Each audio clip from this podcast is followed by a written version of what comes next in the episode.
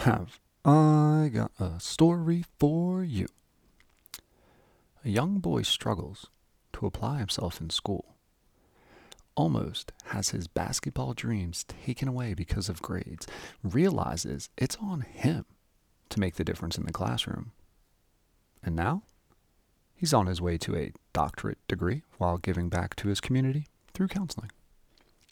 But first, a word from today's sponsor, AndrePsyche.com. It is one of the coolest, dopest, most original websites for all sorts of merch on the entire world wide web. Really, if you go there, you'll believe me. Andre is the proprietor and creator of everything that you're going to see on the screen. And when you go to andrepsyche.com, you will be impressed. Let me give you a little audio insight as to what his website offers arts, prints, podcasts, videos, music, hilarious and serious, clothing, accessories, and fine, fine, fine literature. He's authored two books, both of which are available for digital download and hard copy. Space Between Crescent Shadows, a little bit of poetry, and Expedition of the Psyche. It's a journey into Andre's mind as he paints. Now, don't be like me and get freaked out by the 147 pages of poetry. It's just Andre expressing his emotions and thoughts, which are actually really easy to connect with and have helped me to meditate on things within my own personal life. It's like uh, free counseling, to be honest with you, which is something we all need. Vulnerable moment, no judgment. Go to andrepsyche.com and before you check out, check in with Andre. Message him for a promo code to save andrepsyche.com. It's the merch rabbit hole worth falling into. We are also brought to you by the Getting to Know You Pod. Right now, this very moment, while this intro is wrapping up, take just a second and search for the podcast on social media to friend and follow. It's all one word Getting, the number two, no, the letter U, pod. We're on Twitter, Instagram, Facebook, and also, don't worry, I promise you still have time go to the application that you are playing the podcast on. You know, Google, Apple, Spotify link. I like Spotify the best for the timestamp stuff. Um, and subscribe to it. Click. It's just one little button. Rate, review the pod would also be a kindly appreciated attempt of support. Notion? Notion of support. And if you have a brand, website, merch, business that you are trying to advertise, this podcast, yes, the Getting to Know You podcast is a global podcast with all sorts of listeners in all parts of the world. Consider partnering with us to get you or your business into the ears of our audience. All you got to do is message us. And now, getting to know you. Getting to know you, getting to know all about you. I'm gonna do a terrific show today. Getting to like you, getting to hope you like me. Because I'm good enough. Getting to know you, putting it my way, but nicely. I'm smart enough. You are precisely. And doggone it. My cup of tea. On today's show, we are getting to know Jawan. Jawan, my back to back guest from Delaware. So glad to have you on, man. Thanks for making the time. Oh man, I'm honored. I appreciate the opportunity, big time. Yeah, I I gotta be honest, man. I think you're the second person in three days to say honored, and it makes me feel almost a little bit of a god complex at this point. I gotta be honest. I feel like I'm right as you stood. You're doing a great job. It speaks to your work. there it is, right? Humble brag at all. Yeah, like yeah, you should be on. One day I'll be like, yeah, yeah, yeah. I know you're honored. Let's move on. right. oh man, yeah. So we had gotten connected through a Facebook group, and um, Haywood Burton had said, um, "Man, Jawan, you gotta talk to my boy," because I've been pestering Haywood to try to come on, because Haywood's just one of those dudes that, like, talk about like life experiences and perspectives and things he's been through. And I'm like, Yes. Haywood, man, like, share some stories, dude. Help people who don't. Who might not get to conversate with you or might get put off within three minutes of listening to you go off.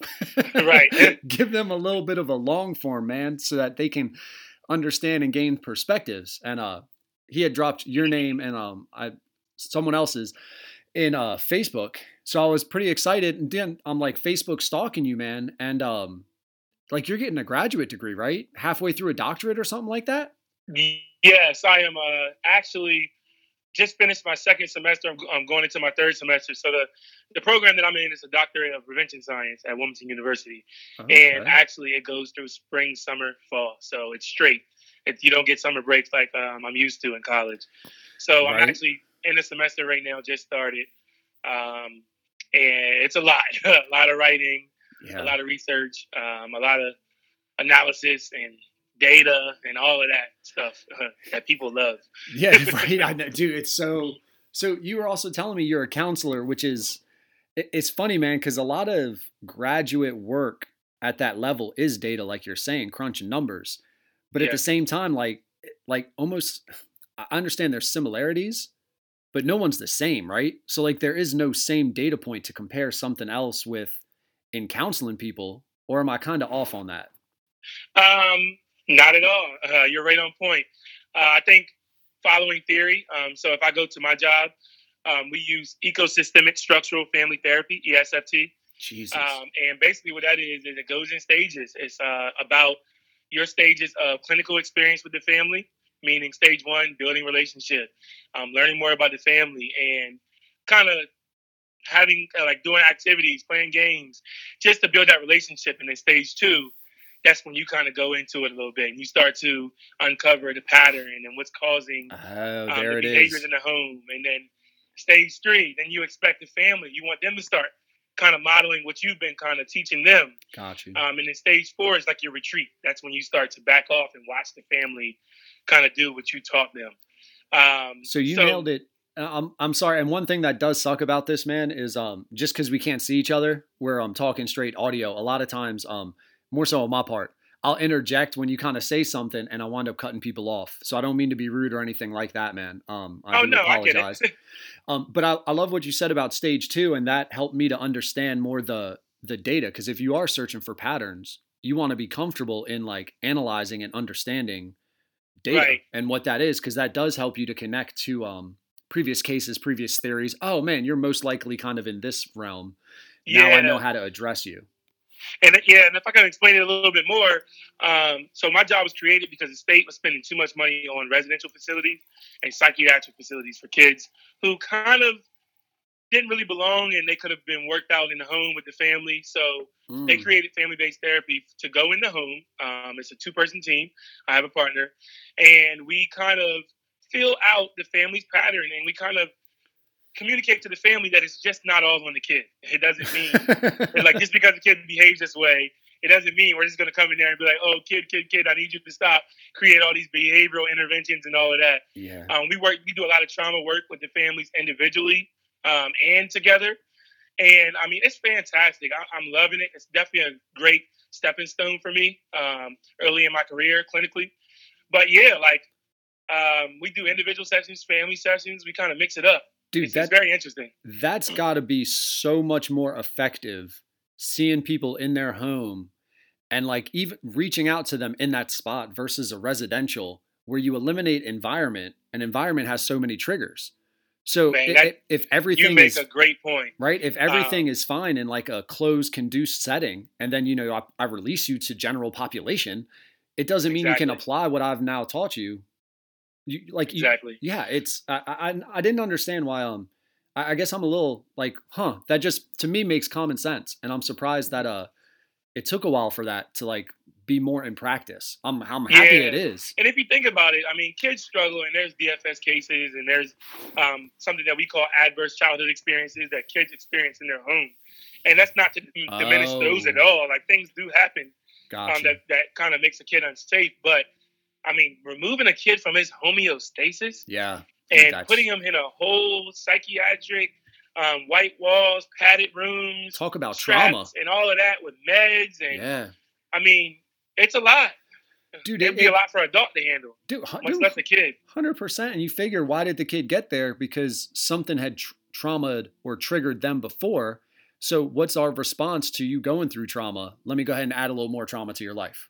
right. And, and, I think the hardest part of this job um, is getting the parents to buy in to the relational frame. And when I say that, I mean um, it's so hard for parents to accept that they might have played a role in their kids' Oh. behaviors, and they might have played a role in the way their kids' lives lives played out. That guilt. And that is a hard thing for a parent to receive because you know the first thought I'm inadequate. I didn't Mhm. do my job as a parent. And you want to kind of say it in a way that doesn't trigger that feeling for them, or else it won't land. And that's very hard because, I mean, they get so defensive and they Yeah. get so offended. Um, and it makes our job just that much harder. But I enjoy it. Yeah, man, because you're like, and it's funny, man. You rattled off those four stages, and like in in my head, you're like, oh, cool. So it's a five week process. but you, just said it right, dude. No doubt. You, well, you said it right there, man. Because you got to break down those barriers and create a Mhm. vulnerable atmosphere to gain Yeah. that trust. And you have no idea how long that's going to take. right. What parent wants to have somebody come in their home and tell them how to do their job? Yeah, huh, dude. Yeah. right. right. God, Yeah, it's hard. dude. But man, that's I don't know that that that's pretty cool. That it, it to me, it's pretty cool that you're a guy and you have a master's degree, so you can kind of stand put, or you can continue to try to improve and hone your craft. You know, sharpen your sword. And just further your education to be that much more effective, man. Like that, that's pretty awesome to hear that people who are making a difference in communities like that are still trying to better themselves along with better the people that they're um, interacting with. Yeah, and I mean, basically, I give a huge shout out to my parents, uh, Dr. Julius Mullen and Natasha Mullen. Oh, They basically raised me on the values of how successful are you really if you're not helping somebody? Mm. And that really stuck with me for a while because it really doesn't matter how much money you have, how respectable your job is, how high how high on the totem pole you are.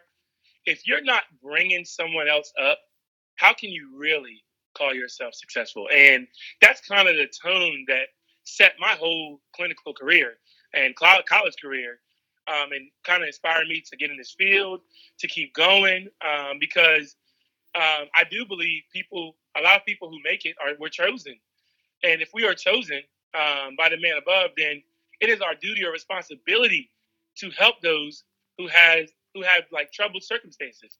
Yeah, servant leadership type stuff, man. Big time, yes. Yeah, dude, that's awesome, man. Good, man. Look at that. So, who is the um doctor in your family? Um, my father. So Oh, my father is uh, he has a doctorate in educational leadership. He is currently the chief clinical officer of Children and Family First, um, and he also teaches at Wilmington University. He runs a pilot grassroots uh, mentorship program called Man Up. Um, and my mom, she runs the other side of that. It's called Unique, um, and she also has her own private practice called Milestones Consultants, and uh, where she does therapy, and she has some, so quite a few people working with her. Um, so just to kind of go into those programs I Oh, um, hinted at a while ago. Um, so Man Up is a mentorship program. It started uh, when I was in it. Uh, it was a mentorship program for high school students who um, were at risk to not graduate, Mhm. and it, it provided help with SAT prep, um, applying for colleges, college visits, of course, academics and grades, and it also had an outlet of athletics to kind of keep the kids interested. You know, you need a little bit of that. yeah, uh, yeah. And then uh, my That's mom ran. Unique, which was for uh, girls, and basically the same type of thing. But she she had like um, woman empowerment pieces in, in, included, dance, um, also college trips and other trips. And I mean, the, the outcomes of both programs have been very, very, very, very high. A graduation rate and um, the ability to attain either military involvement, uh, college, or um, just a sustainable job. Dude, people Um, underestimate that like crazy with this college push, and kids feel like they're a failure if they're not going to college. Sometimes you're like, bro, if you were able to show up ready to learn and work at school, you're gonna you- you're better than 50% of the population right there dude you're, you're gonna have Right, a career exactly. without even going to college dude because you're reliable you're dependable you're respectful and you're working like you, you'll, Exactly. you'll be fine you'll be fine Yeah. and sometimes kids don't get that so that's awesome Yeah, Yeah, and I think that segues into something else I kind of want to discuss on here, um, and it kind of relates to what we talked about before about what can you share that would help somebody that they can see and say, "Wow, that's me." Right. And I go back to my elementary days, elementary slash middle school days, when mm-hmm. I was nearly, and I think for a couple of weeks or months, actually put in special education. Um, oh, so I'm a, dude. I'm a, I'm gonna pause you just to set the stage right, or just to ask a little um stage setting questions. So the school you're going to, elementary wise, are you Seaford at this point, or what's the? So I am at Central Elementary. Um, Sussex actually, Central. I was bouncing between Central Elementary, Blades, um, and I went to the Georgetown Charter School. I don't know if you remember that. It was there for a couple years. I do. I, I actually I, that's the one that like shut down in the middle, right? And like stopped yep, paying teachers. Shut down right. They, I remember him being in class. Dude, that, was freaking. I was getting my um teaching degree, my bachelor's, and I had consider. I actually think I had a job interview there, man, on like a Friday. Wow. And then I remember seeing an article, and it was like dude, they just put a note on the door, like Ruby Tuesday style. And we're yes. like, sorry, we're right. done. And you were like, yeah. Yo. And at the same time, SAS is coming up, the Sussex Academy of Arts. And like, we were all petrified to take jobs with these charter schools at the time, man, because they're like, is, is education that's not public? Like, is it really that fluky? Right. Is it going to last? Yeah, dude, dude, we right. were so scared. I um, remember being there when, when 9 11 happened. Um, yeah, it was a sad, sad day. I remember being escorted out. Um, but to kind of go on, uh, I was put in special ed. Uh, my mom is literally the definition of parent parental advocacy because she was in the school. She lived in the school pretty much.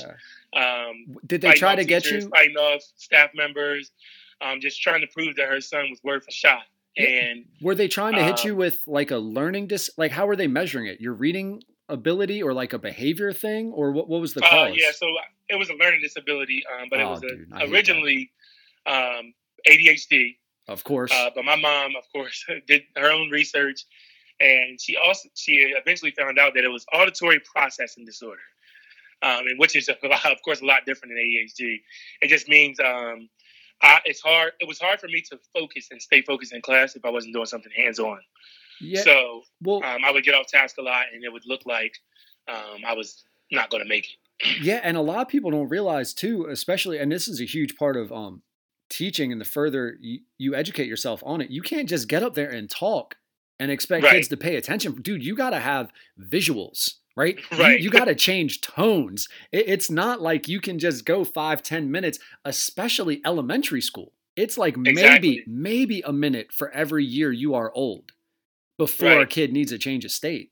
And exactly. So, and, and the reason I was asking and trying to get perspective on the school you were in, because sometimes compared to your peers, teachers can have different expectations and you can stand out a little more. And a lot of kids I'll find get referred to special education because behaviorally they act different, which then leads to behavior problems and teachers saying, oh, he just is, he's just not picking it up.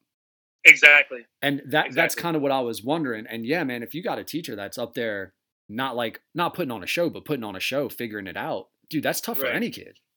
Exactly, and uh, and I think um, moving on, like through middle school and high school. I mean, I didn't even struggled big time in high school. I barely made it out of high school. I graduated with like a 1.7, 1.8. And when I think of that, I'm like, it was mostly lack of motivation. And when I look at that, that time in my life, I kind of think of my clients now, and I'm like, whenever I see lack of motivation in one of my clients, I always think, is their interest, the things that they like, the things that they love, being encouraged? Who's mm. on their so in their corner, rooting for them, not just with the things they need to do, but the things they want to do, and that kind of segues into um, my life, which I call it basketball.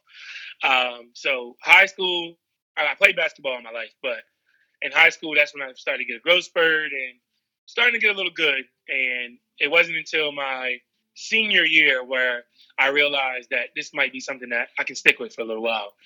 Um, I was starting point guard on a really, really good Seaford team. Graduated 2011. Um, me, um, Andre Allen, Jason Owens, uh, Jeffrey Akins, Rayshawn Church. I mean, we had a nice squad. Um, and we actually ended up going 16 and 4 that year.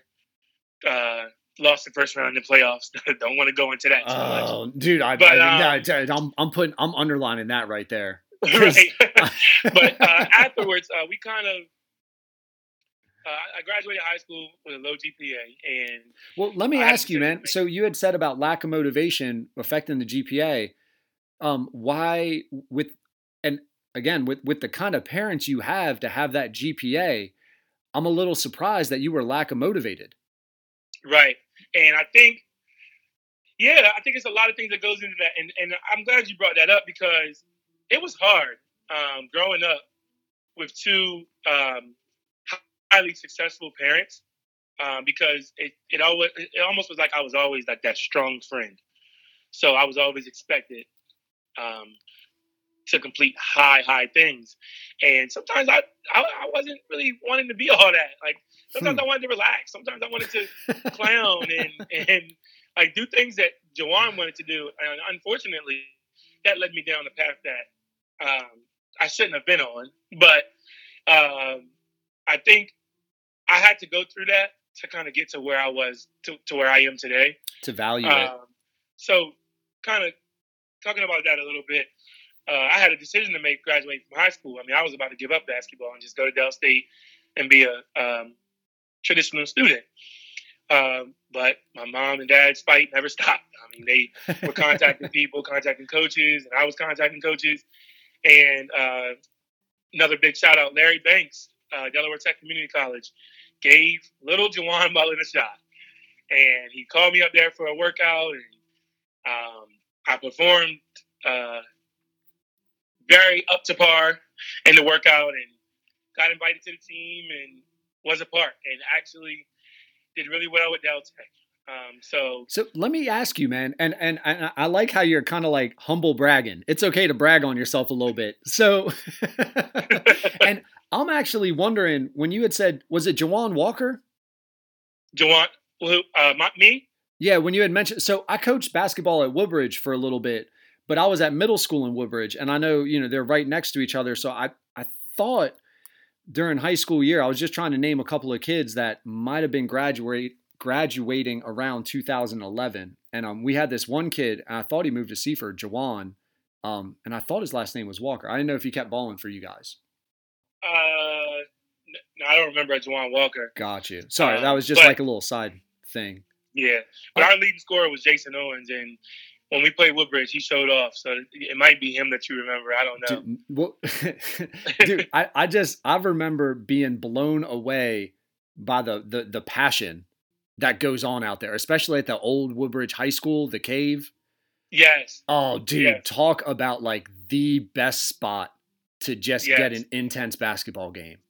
Exactly. Man. And Woodbridge, I mean, just in general, football, basketball, especially in these past years, I mean, they have a great, great sports community. Dude. And it shows in their results every year could, could in, it, in Conference. Dude, it starts from like four years old, man. Like, yeah, like they're on them kids early, dude. And then they just know how to play together. It, it's so it, it's it, it's it's awesome to see. It's right. awesome.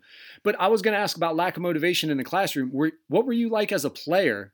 Like reflecting back, were you pushing yourself going through drills, like working on stuff, or are you just kind of like free flowing through games and kind of relying on some like more natural abilities to help you out? Mm-hmm. That's a good question. I think half and half. I think it was times where I felt the need um, to kind of step it up a little bit, and um, I did. And then it was times where I didn't see it as a need, but probably should have. Um, where I think I, I probably would have been a lot better in high school if um, I took advantage of those opportunities. Were you? But like, yeah, probably, I would say like half and half. Were you like D one driven back then? Where you were like, I gotta play in college, or are you just trying to like enjoy junior year, senior year, win games, talk trash? Oh well, yeah. My uh, my dream was always college. Um, okay. Of course, uh, dream, dream just like every other kid. My dreams were a little too high at one point, um, but my parents kind of let me live it, and they're the type to let you dream however you want to dream, and then when it's time to really get down, they kind of break it down on what's actually tangible and what actually can happen. Gotcha. Um, I wanted to go to Duke as a young boy. oh yeah, right. As I got older, I'm like, um, and I don't regret it because it, it drove it drove me to keep playing. Um, but when I got there and it was time to really make that decision, I'm like, okay, I'm looking a little more Del Techish. Yeah, what's that, dude? What is that like? Because so many kids, when they're faced with that sort of reality, I, I don't know if like mentally they're prepared to deal with what that's going to feel like. Yeah, and good point because that's actually one of sorry, actually one of um, my kind of I guess current tense dreams is to reach back and explain to kids who are or were in my same position um, in high school and kind of give them a little bit more education on what's real and what's like stereotype or uh, cultural norms because a lot of people, a lot of kids I surrounded myself with growing up, I mean, if they had to go to Del Tech, they pretty much was okay just not going to school at all. Or um, they would rather just play in leagues, local leagues, and men's leagues, and all of that instead of actually building from the ground up. And um, I think one of my aspirations now is to kind of give not just Del Tech, but a lot of community colleges um, a better viewpoint from our high school athletes. Yeah, why do you think is is it just like they don't want their boys to be calling them bums because they couldn't exactly. go D one, and it's like, man, I just so rather not hear that. What people are going to say. Yeah, which is and funny. Yeah, right. Because a year at a community college, like every year, you can kind of like bounce around, right? Right, and that's kind of what I did. So I did two years at Del Tech. First year, um, led my team in scoring, but wasn't really a great year team wise. Gunner. I knew um, you were a gunner. See, I knew it. I knew you were a gunner, man. yeah. So then uh, my second year at Del Tech, great year team wise, and I actually broke some scoring records um, for my team, and uh, I landed on the top ten list um, for a couple weeks there in my season um, for scoring in the nation for D two um, junior colleges. Dude, what are you dropping? Um, so the beginning of the year, I was averaging like 16 because we had a full team. I loved our team. Like and, and, uh, we were, we beat a nationally ranked Erie up in Buffalo, New York, won their whole tournament. Then we came down and beat some good teams around here. Um, but then halfway through the season, a um, couple guys, academic stuff. Um, oh. Um, had to had to get off the team, and our team wasn't as good as it was in the first. So I felt myself having to pick up a little bit, and from that point on to the rest of the season, um, it was a lot. I would say if they had statistics that go from that point to the end of the season, yeah. I haven't actually ever did it myself, but I don't. Uh, I didn't score under 20 points too many times after that. I think my average was like 26, something like that for the rest of the season. Dude, people, and and so I coach middle school at Beacon, and you know kids come in talking about I'm gonna drop 20, I'm gonna drop 20. I'll be like, dude, if you can average eight, like yeah, that'd be six. If I could count right. on you for eight points a game, w- oh man, we're golden. And like it's right. so, dude, I don't think people realize in the flow of a game how hard it can be to get 20 points consistently. It is, is especially in college. Oh, dude, I um, can't. A imagine. lot of people think so. College numbers are kind of different because college, I mean, high school, you know, if you're a crowd favorite, if the coach sees you as valuable, he's going to let you gun it. And that's like kind of how, especially in the open, oh, the sports go. Um, in college, it's a little different. Yeah, it's a system. It's plays. Other people. I mean, it's multiple options in the in the play. It's not just all about you. So most college teams, I mean, 16, 17, 18 is probably your leading scorer. Right. Um, you're not really seeing. I mean, the spectacular guys you might see 25, 26. I mean, you look at Zion Williamson. I don't he broke 20 um, when he played at Duke. Yeah. And I mean, as spectacular as he is, uh, your leading scorer is probably going to be around the late teens range. Um, so I think uh, that's also another misconception often perceived by high school kids and even probably college guys who don't play but just watch. Yeah, and and it, the other thing too is the misconception of points being the only way that you can get playing time and have success. Right. And like that that's something just and again, dude, I'm a middle school coach. I'm nothing like a legit person, but just going to slam dunk to the beach, talking to other high school coaches and like looking at who they have on the floor and understanding why. Dude could maybe like you don't have to put the ball in the hole to never get taken out. Right. There's so much you can do. And it's part of like the kids almost feeling like I got to get rich or it's not worth working. It's like, nah, dude, right. there's a whole middle class in there where you can be real successful. Right, exactly. And um, So when I was averaging 16, I actually liked it a lot better than when I was averaging 26 because we were winning and Right. it, the team morale was up and everybody was friends and I mean it was great. The coach was engaged. He was getting awards and it was all types of stuff going on. Um, but when I was averaging 26, like, yes, it felt good to know that I could do that. But at the same time, it was like nothing to show for it. right. no championship, no um, team accomplishment that makes you feel like, wow, like I led my team here. Yeah. Well, so dude, just because you're talking basketball, you gotta you gotta give me the the game, the move, the story, because I, I I know nothing about this, but I want like your college highlight in your head where you're like, dude, th- this was this was peak Jawan. Okay. So Brag on yourself, man.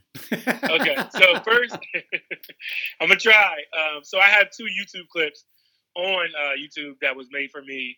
Um, one at Del Tech, and then one at Cheyney. So if you just type in my name on YouTube, they'll come up. okay. Uh, they're highlight tapes. And so just to kind of describe me a little bit. So um, I was a streaky three point shooter. Um, Uh, you're off the rhythm guy, huh? You got to get the Yeah, bounce. yeah. streaky dudes are Um, all off the bounce, man.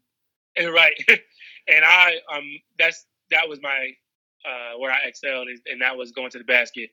Uh, I'm a slasher, um, extremely athletic in my prime, uh, could dunk it, uh, very strong big guard. And I, I just used that to my advantage um, towards going to the basket, defensively, um, very competitive, a leader, um, and I just think I was very coachable and a, and a great teammate as well, Right? which is two traits that I don't think get talked about enough. oh man, Um, preach. being coachable and being a teammate because you can ruin a season for a team really easy. without those two things. Yeah, real, especially if you're one of the better players, right? Like, Right. like if, if you're not listening to the coach and setting the tone, it, it, it, it's almost over, man. Like you're almost guaranteed to go 500 if your best players aren't buying in. right. And it- yeah, and that's I think it needs to be taught more and, and emphasized in coaching and basketball today.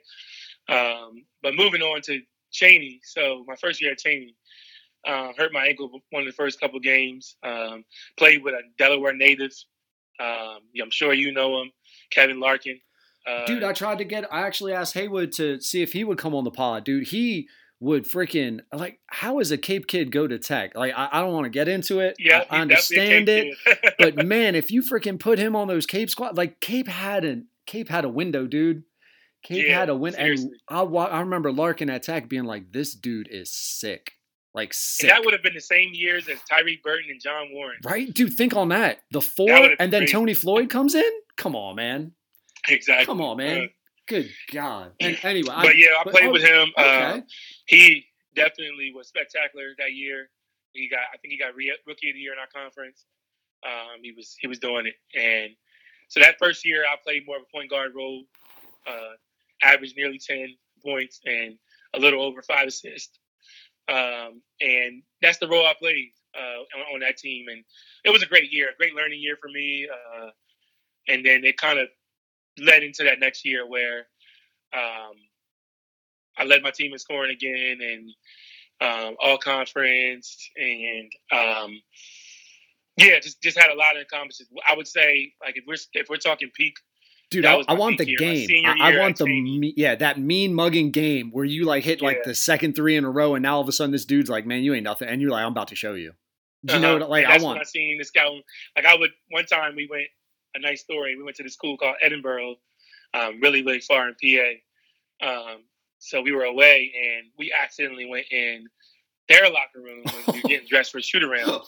And um, you sure uh, we looked at the board and my name was everywhere. Uh, it was like, uh, um, this is what Mullen likes to do. Don't let him get downhill. Push him to his uh, right hand. Um, just, just a lot of stuff. And I was like, wow, like this is what's going on in other locker rooms. Like I didn't know I was taking this serious. I didn't know. And I'm out there just playing the game that I love. right? So, I mean, it was nice to see, but at the same time, like I had to make sure it didn't go to my head a little bit. No, well, wait, did it- did so? Are you the dude where like, oh, I can't go right? Here we go. I'm I'm gonna make sure I get ten points going right. So it's a common mis- misconception. i it's good that I get to address this on here. and I'm Uh, not saying you can't go right. because I'm left-handed that forcing me right is the answer. Oh, dude. I, I, um, I, so my dad actually made sure that my right hand become my dominant dribbling hand, and it is actually just that. It's my dominant dribbling hand. Actually, my left hand is the hand you would want to send me to, um, which is so weird, but it's kind of like that LeBron thing. I, I, think he's like that too. Where yeah, Jordan like, pointed that out, right? Yeah, he always like goes he, left like, to set up his jumper. Yeah, comes yeah, back right. kind of both ways.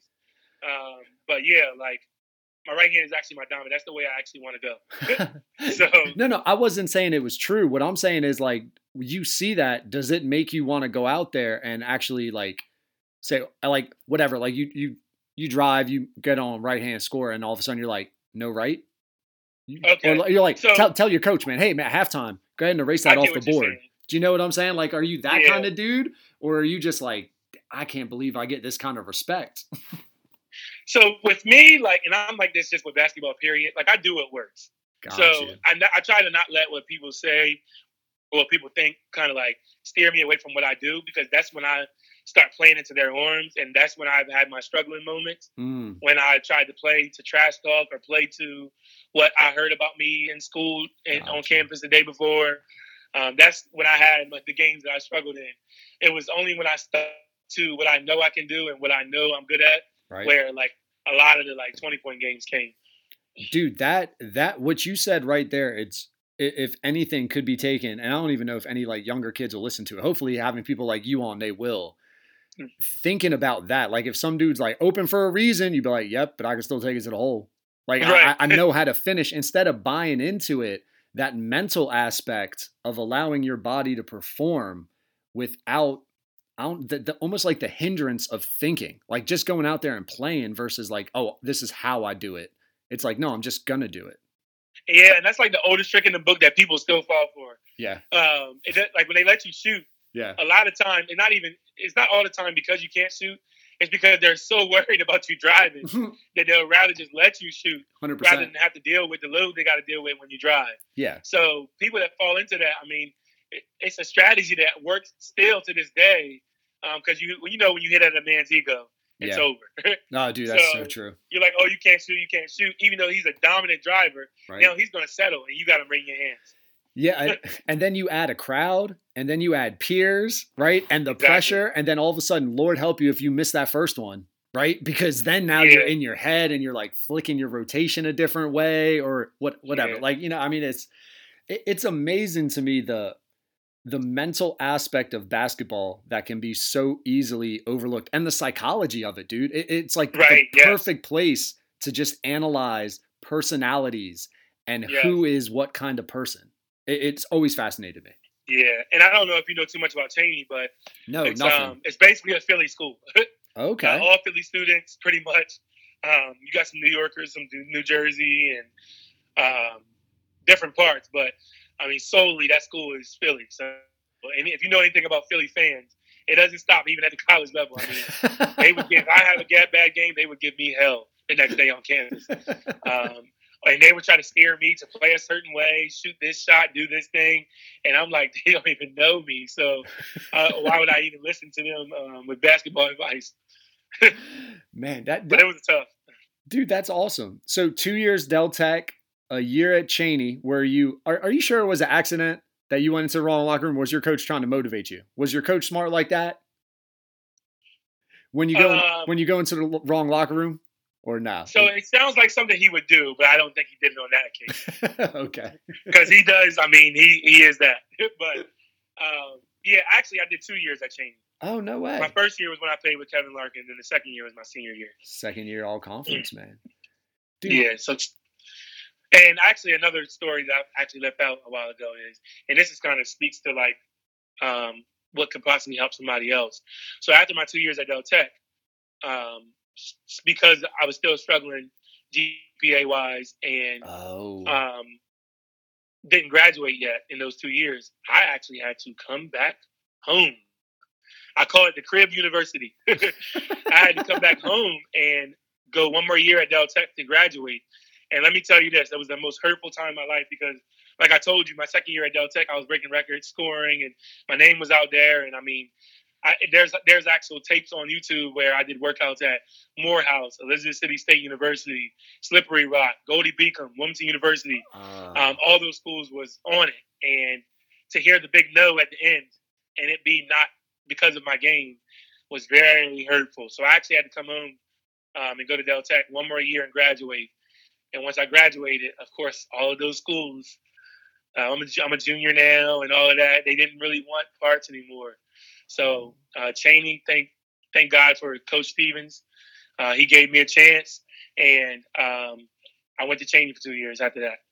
Dude, so so I got to ask, man, because if you're if you're doing that well in high school, where you kind of have some options, and the GPA thing is holding you back, how are you falling back into that cycle at Del Tech?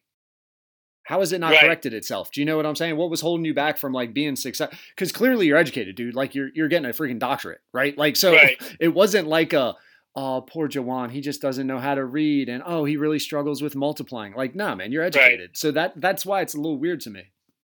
I was just still in my high school ways. I got to college, got all this freedom, and I just got like I got the big eyes, and I'm like, wow, like, and I kind of lost sight of what I was there for. Oh. Um, and um, it just continued, continued, and it wasn't until that one year, and it's crazy because that's why I say when you, if you ever need motivation from someone, encourage their interest. Because when I got sent home, basically to go to do that one more year at Del Tech, that is when um, you never seen a bad GPA from me again. Um, I got deans and professor, deans and uh, president's list those next two semesters. Um, so, and it wasn't if it wasn't for basketball being my motivation, I just don't think um, it would have turned out the same. So that's where my life turned around. That one year I had to do at Del Tech because at Cheyney I had excellent grades as well. Yeah, so you always kind of had like the study skills or the organizational skills. You just weren't applying them. Yep. God, what yep. man? Dude, I bet you your your poor how much gray hair does your poor mother have? You must have been oh, driving wow. her nuts. If I let her speak to that. looking at looking at this kid with all this potential dude, I can't imagine. Oh, man. My mother um, God bless you, ma'am. I mean, from her fights in elementary and middle school, all the way to me failing ninth grade English oh, and Lord. not being able to take driver's ed in 10th grade with all my friends. Oh, Lord. So she paid $500 so I could take it over the summer just so I won't be left behind. And then we get, I get in college. I mean, she's fighting, fighting, fighting my GPA. She took my game system, my TV. I mean, at one point I had an empty room and I still got a one point whatever on the next uh, report card. She was like at her wit's end with me, but she trusted the process. And then I got in college and um, first semester in college, I failed um, actually human sexuality. Oh and Lord! Because I failed that, they were threatening to have me off the team there. So wow. we had to do a winterim. And if anybody doesn't know what winterim is, it's um, a semester during Christmas break, pretty much. Yeah, dude, it's, it's condensed. Only for kids who need to make up make up a class. Right. So we had to finish a uh, 16 week nutrition class during a winter winterim semester and she basically did the class with me. Don't tell Western Oklahoma that, but she basically did the, the, class with me and kept me on the court. Good lord, man! You're, you're, bless that woman. Like, but so at the same time, it, it just it speaks to when parents believe in their kids, the depths they will go to just be like, boy, I don't know when you're gonna get it, but I'm gonna be damn sure you get it. You know, exactly. Like they they just dude, they just go all out. It's it's wonderful to hear and it's great to laugh at now that you're being successful. But I would not mm-hmm. have wanted to like come across her during the process. Exactly. She um she reached uh, like some of her darkest days dealing with me and my brother with grades. oh yeah, it was it was a fight. Man, I like yeah, and that's something when you're and I've always struggled with this too. And I wonder if like how similar was because you said you kind of were acting the same way you were in high school and college those early years. How similar are like the requirements and the grind and the show up, partake in class, ask questions, take notes, stay focused, like kind of a thing if anybody actually listens to uh to compare it so that they know, oh man, junior year, it actually is kind of the same. If I just act right, if I just play the role of a student, I'll be fine? Mm-hmm. Or am I almost oversimplifying that? So the similarity between what high school and college? Yeah, because I feel honestly, dude, like a lot of times, if you just have the right like work ethic in a classroom, it it, it applies regardless. That's all it is. that's right? all it is, and that's something my mom and dad and try to instill in me since I was little. They always said it's not about how smart you are; it's about how determined you are. Mm. And I didn't, Unfortunately, it took me forever to actually understand and believe that. But um, it's actually really different. Um, college is could be very dangerous and detrimental to an individual um, because that push you have from your parents, that push you have from teachers. I mean, teachers stand out there and all of that. It reduces a lot in uh, college, and right. the whole parental part pretty much goes away. Um, but a teacher, even teachers staying out of the school and being more flexible and accepting you being late to class and all of that. Yeah. That reduces a lot. Like it's a kind of black and white when you get in college, and it's it's actually it's really dangerous. Like if you don't take it serious and if you don't um, have that motivation and um, ability to stay organized and kind of self-regulate, right? Oh, that's a great fall one. below the wayside.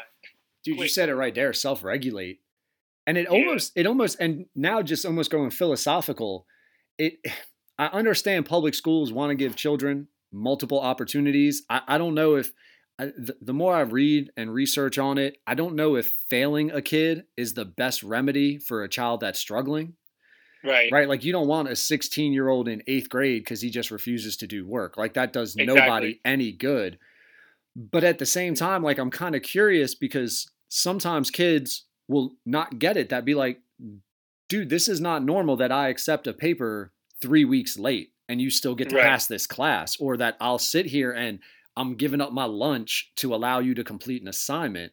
And like that's where like that um I don't know the ebb and flow or like where where do you draw that black and white line in a in a public high school to actually prepare these kids for more real world consequences? Like it's something I've always struggled with.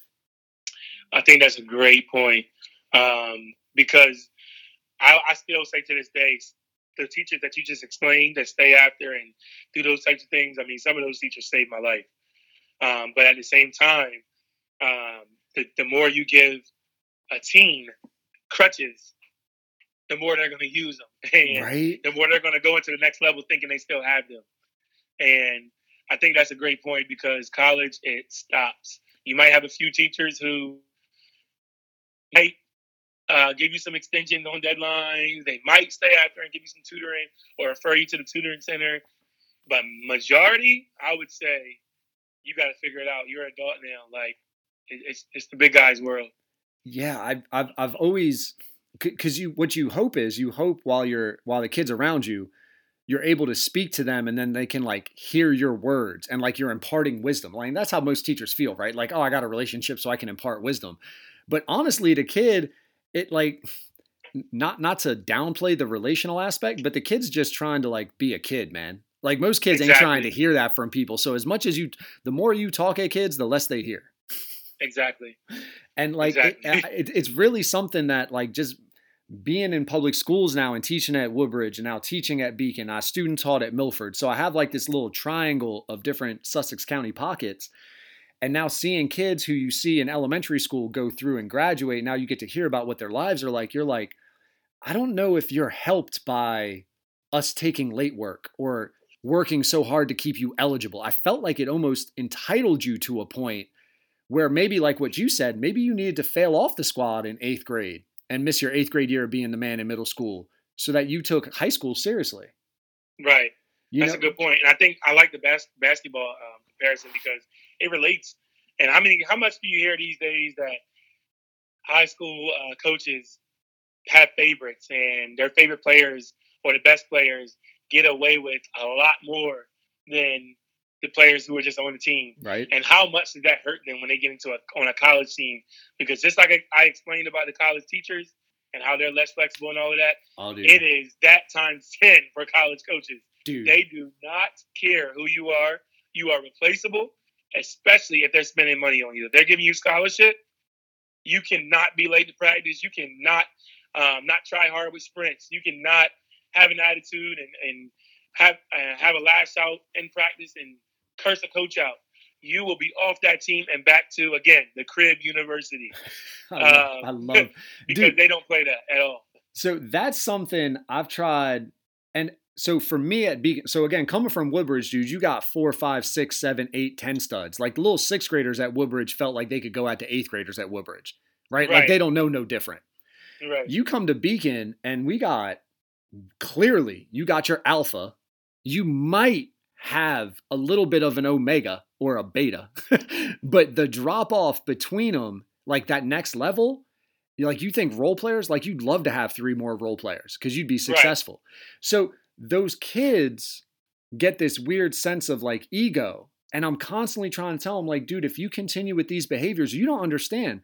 These college coaches are making real good money and they're not trying to get fired dealing with your dumb ass.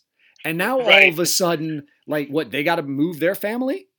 Right. Like like they're not trying to be an assistant coach. So man, when they pick you, you are not special. You are given an opportunity. exactly. And and I don't and it's hard cuz again, you're you whatever, like kids are 12, 13, 14, like it's hard for them to get that. But if you could speak cuz you've gone through I'm going to assume you've met a lot of college coaches going Del Tech route and then going Cheyney and stuff like that.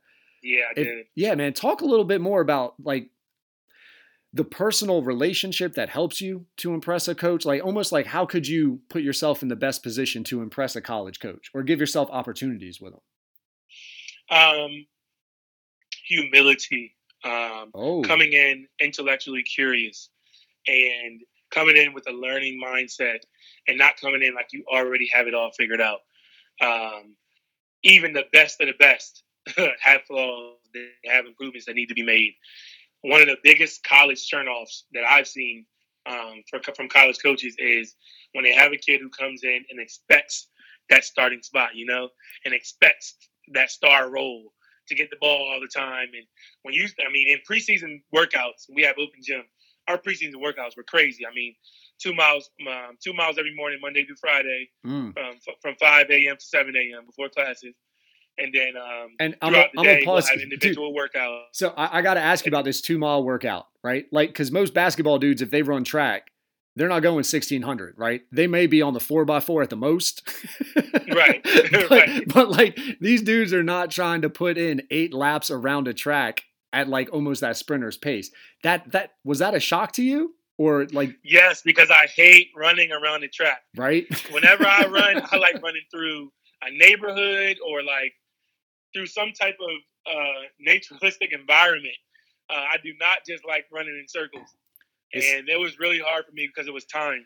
He right? did not let you slack. Like it was time. Yeah, if you didn't make that time, that might affect how much you got to do the next day. Yeah, dude, Um, that that's something I don't think kids realize. Like, because coaches will try to take them to tracks, and they're like, "Man, I'll do a 100 for you. Like, I'll do a sprint, right? Right. But I'm not trying to go four, eight laps around this thing and keep a whatever minute 30 pace per lap. Like, they're not trying to hear that. Okay. And I, and to be honest, like I think it kind of relates to what you said because if there there are bad personality traits there, and there is a sense of entitlement there, those preseason workouts are going to bring it out.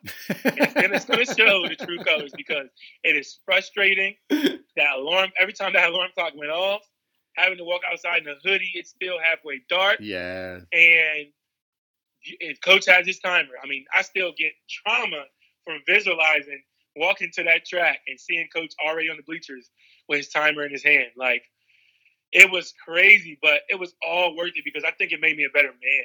Well, it's just personal discipline and responsibility, right? Like you, it, it be the fool that goes out the night before, doesn't get the right amount of sleep, and then got to perform.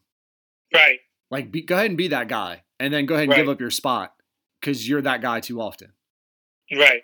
And it, and that's why I relate basketball so much to school because it does like, I mean, it's the same thing. Waking, uh, staying up late, and you know you have that big test in the morning. Right? What are you doing? Yeah. and then you you end up oversleeping and having to ask your teacher for an extension. You look crazy, um, emailing something like that when you knew about the test months ago, and like it's even worse in basketball because it's no tolerance. It's a privilege. Like you paid to to to be in school. You didn't pay to be on the basketball team. Right. That's the privilege. That's a good point. So point. you have to act like it's that. And if you're partying all night. Let coach find out you partied all night and you didn't make it to uh, preseason training in the morning. Yeah. Oh man. yeah. you so- might be you might be done for the whole week. dude that's and that's funny because a lot of kids especially if they don't play a sport um so basketball you know winter sports so you got fall season so if you're not playing football soccer whatever um and a high school coach does like open gyms two three days a week you I- i'm assuming it would be in your best interest to get used to like early morning or at least at the worst after school workouts regularly to make sure you're just used to that training element because that has to separate you at a college level right Exactly. And yeah, like because um, where I've where I've kind of noticed that is um, a lot of players who go home in the summer and act like they're not on a basketball team, a college basketball team. So they're eating crazy, they're not active, they're playing video games, they're hanging out with friends, childhood friends they had, they're happy to be home, doing all the wrong things, and then when it's time for preseason workout, it's just so much harder for them to get back on track. So you almost have to keep yourself in year-round shape, even when it's you're out of season. right Because after basketball season, I mean, it's not it's not a lot of requirements in the spring um, in terms of basketball. That's pretty much recreation time. right But you have to make sure you're still putting in that time in the weight room, putting in that time in the gym uh, to make sure not only do you come back and survive, but you're better than you were last year. Yeah, if you're trying to get more of a role, right? Because there's another whole group of kids that were you in high school coming up behind you now in college. Exactly. Yeah. Exactly. Yeah, man, it's funny because like I always go with the puberty test, right? Like especially middle school, but like it, it's so easy when kids think like, oh man, I can do that, and you're like, dude, if you ain't got hair, you ain't gonna get there. Like some dudes, Right. some dudes, sometimes like just physical strength matters. But a lot of times when you get to college, especially at these community colleges where you're cycling in, that gap is so much closed compared to your senior year to a like if you're a senior in high school at 18, you might have sophomores on your squad that are 15. Right. You know, exactly. and like, dude, you can just do whatever you want with those fools because they're already nervous and awkward anyway. yeah, But kids coming to college, like, it's a different kind of guy you're competing against. Yep. And when you get in college, it levels the playing field. It's no longer, no matter how good you were in high school, no matter what you did, where you from. Um, when you get in college, it is like, wow. I mean, I remember some of the things I joke about with my friends all the time is every single season coming in, nobody knew who the starting five was going to be In college. pre in preseason. wow. Nobody knew, and the coaches loved it that way. Right? everyone competed at a high level. I mean, it was some of the best open gyms I've ever been a part of, and it was just so competitive. Of course, um, I ended up starting uh, every college year I played, thank God. But I mean, just having that sense of unknown, I think, drove me to another level. And I don't even know if I would have gotten to the level I did my senior year at Cheyney or my second year at Del Tech um, if I didn't have that. Am I going to start? Am I not? Feeling in my head. Yeah, and dude, that again, that it kind of goes back to what you had said, and it's funny you led when I said, "What would what's one way to impress a college coach?" Coach, and you you led with humility, and that that translates to open gym right there because you're not going in there thinking, "Man, this is my spot. This dude ain't taking it." You're like, "Yo, I got to work for it. I, I got to make sure I earn this. I got to make sure people see that I'm that guy," and that's. Yeah. That that's and again, this is why you're man. I feel so sorry for your mother because she knew it was in you, Jawan and right. you just weren't applying it. God, that poor woman. Oh I my took God. forever to apply. And don't get me wrong. I mean, my dad played a huge part as well. Yeah, I uh, should. I know. He just had more of like a. My dad's mindset was, um, kind of he's going to learn from his mistakes, oh, okay. and eventually I did. So his method worked as well. right. But my mom kind of they they kind of balanced it because my mom was like, even though he's going to learn from his mistakes, yeah. I'm that protective factor. I'm going to make sure he doesn't encounter those mistakes. Yeah, and that I guess I, that is. I'm not trying to slight your dad, but that's definitely why. Like, you just know how moms are. Like, they're called Right. mama bears for a reason. They just worry over their kids, like Exactly. relentlessly. So. I don't know. Like you're again, you're seeing that potential, and like it just you could see it driving her nuts. Where your dad was basically like you, like he knows you're a knucklehead, whatever. He'll grow out of it. Like I'm successful, he got support, he knows what's right, he'll get there. You know, like I feel like dads are way more confident because they've been kids. They've been boys. They know that we're idiots. right. and we just we're hard heads and we do not get it off the first, second, third, fourth, fifth try. Dude, that's so true. um can so but I want to stay on the college coaches a little bit because I, I like the preseason workout stuff. Can you talk to a little bit about relationally? And honestly, dude, this is kind of funny because I literally had no idea that you're a four year starter in a couple different colleges for basketball. Like I, I know, yeah. I literally had no idea. And it goes to my, maybe Haywood might have mentioned it, and I just can't keep up with all of his like sports talk when he just keeps rattling off all the names. But when you're meeting a college coach, how are you feeling? Like, what's your strategy? What do, what do you think they're looking for? Like, first impressions during like those conversations when you're whatever shaking hands, locking eyes, kind of a thing. Um, so first of all, I'm gonna say Haywood's a hater. Uh, so first of all, he's going to kill me for that. But true. Me and Haywood true. have a great, great relationship. We always debate about basketball, especially Michael Jordan and LeBron. Oh Lord! But uh, he's going to kill me for that. But uh, as far as like first impression for college coaches, um, so definitely that coachable tactic, definitely that teammate tactic, um, and what like what mindset are you coming with coming in with? Are you humble? Are you coming in entitled? But of course, they're looking at a lot of things that doesn't even doesn't even have to do with your physical presence, and that is your academics. Um, if you're transferring, how many credits you got? How many credits going to bring come in? Can we get you eligible with the NCAA? Um, they're looking at if you're coming in from high school, your grades. What's your SAT looking like? Um, are you? Can we get you eligible here at this level? I mean, that kind of stuff happens before they can even consider um, you signing any solid scholarship or. Um, I mean, you can go on visits without them knowing that stuff, but once they know that stuff, I mean, and like I said, I mean, it goes back to when I was going on all those visits from Morehouse and down in Atlanta, Georgia, um, all the way up to Slippery Rock in upstate PA. Um, all these colleges in the CIAA, the PSAC, um, meeting these coaches and feeling like I was on top of the world. Right. Especially like out of Seaford, dude. Which one I like better. Dude, 100%. Until, until they saw the stuff that have nothing to do with my physical presence, mm. um, my grades, my credits. And they were like, hold on. We have a guy who plays just as good or better than him who has good grades. And, and we can bring him on today and sign him a scholarship today and have no worry about him academically. Yeah. And they weren't willing to take that risk risk with me, and then I don't think they should have. Me as a coach, I wouldn't have did it either. Yeah, uh, and again, that just goes to the real life aspect of why would they take a risk on you, and all of a sudden you flame out, and now they're stuck with what, right? Right. But I'm I'm almost I'm so curious too on like because if you're speaking with all these different coaches, first time you're meeting them, how are they questioning you to find out what kind of person you are? Do, do you understand? Like to understand, like find out, okay, is this dude a humble kid? Is this dude have like unrealistic expectations? Did, was it like job interview kind of questioning? Or was it more like casual formal let's grab some food let's walk around let's just talk feel you out kind of a thing? Okay so when i was visiting colleges um, it was kind of casual uh, i think they kind of wanted me to come there a little bit. So they were making the experience as sporty casual as they could while also being curious towards who I was. And some of those questions, um, as you asked, um, are like, if I was to question your previous coach, your last coach, what would they say about you?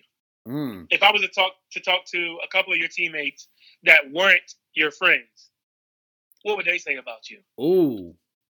Um, and I think it's huge because even if you try to talk yourself up, they don't have to ask your teammates. They don't have to ask your coach. They can tell by your response whether it's truthful or whether it's something they want to go with. And I think that it's actually really good questions. Um, yeah. And they do they do ask what type of student you are. Um, they do ask, um, like they. I, I, had some coaches say rate your rate your discipline on a, a scale of one to ten. Oh. Uh, how disciplined are you? How willing are you are to do whatever it takes uh, for the team or for the program? Um, and uh, just personal questions. How your how's how's your family? And Uh, how was you like? What were you raised on, value wise, and what morals do you have? What do you stand for? And I think all of those questions kind of gave them a good sense of who Juwan was as a person.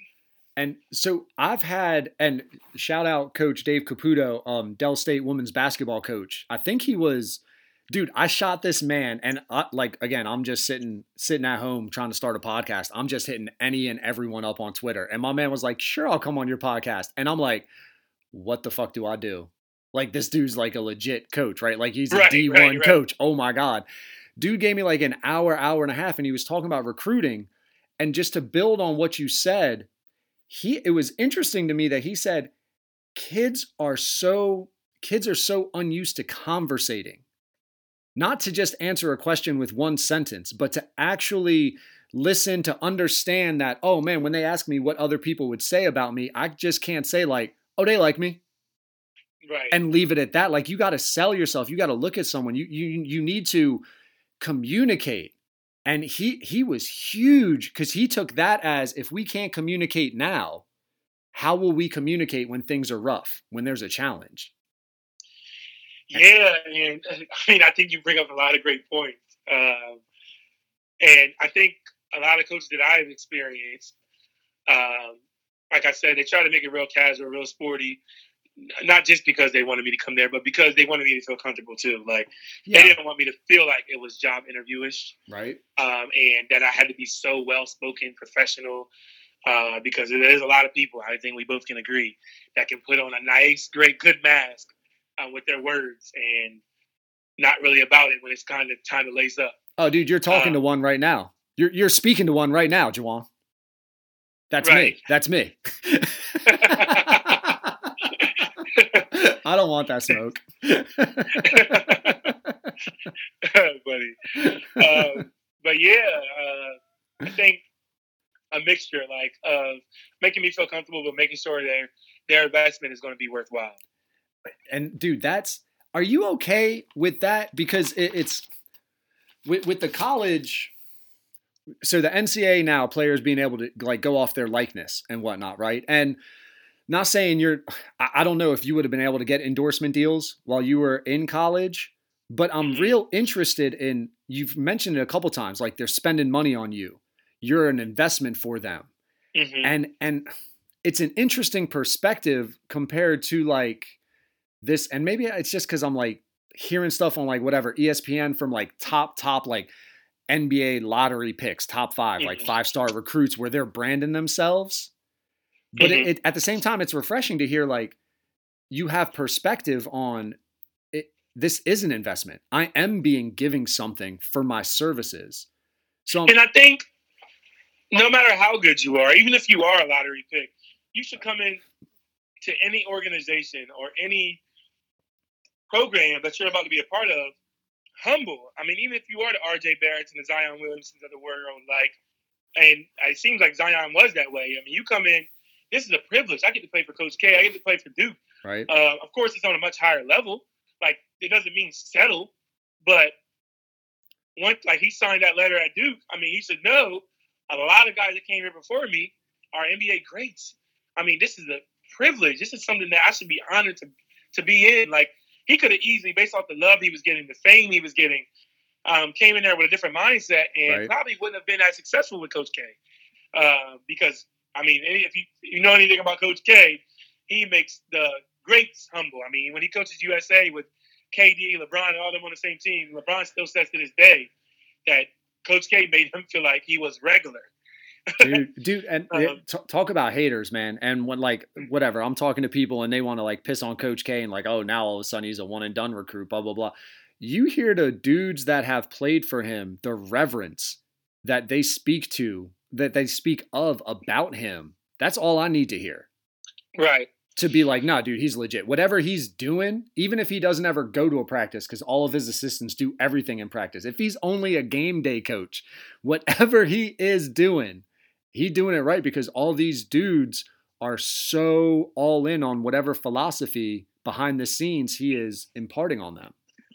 Yes, and if I could elaborate and, and piggyback on what you said about Coach K, um, I think the hate he receives for switching his style, it's really more people being afraid of change, right? And, and it, people hate change. It's uncomfortable. Dude. It's, it's it affects stability. It affects organization. So people hate change, but I mean, to be honest, if you don't adapt, you're going to fall under. And think about what would life, just in general, outside of basketball, what would our lives be like if some of these inventors and some of the the guys who created some of the best things that we get to enjoy today, Dude, was, if they didn't have that, we need change mindset. right? Like, I mean, you still have a Where flip. would we be? you, you you still have a flip phone, right? And listen to cassette tapes. Right, exactly. No, because because you weren't like, dude, cassettes are the best. CDs are stupid. They skip all the time. You're an idiot. Blockbuster will still exist. Right? You still be getting VCR tapes. Shout out to Seaford Blockbuster. I think that was the last one in Delaware that was holding on, dude. right. but yeah, like that that's what I don't get. And like, what's wrong with being amiable and being open to information and saying, oh wow, you know, I can see this isn't working out. And if I want to be competitive and great, I need to shift. And it's better. Like it's a better thing. Like I, I've never understood that like you you gotta be like steadfast in philosophies. It, Right. It's, it, it's been it, that dude. That's a great point. That's always been odd to me.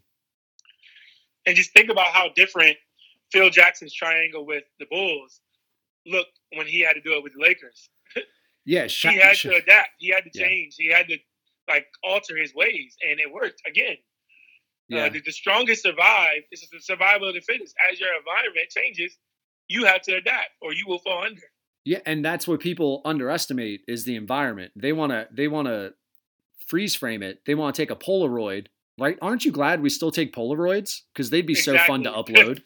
but like you want to act like a Polaroid didn't have a background or an environment around it, and you want to capture that moment and think it was isolated. There were hundreds of factors involved in that one thing that you got to consider um, to in order to understand what was the best choice.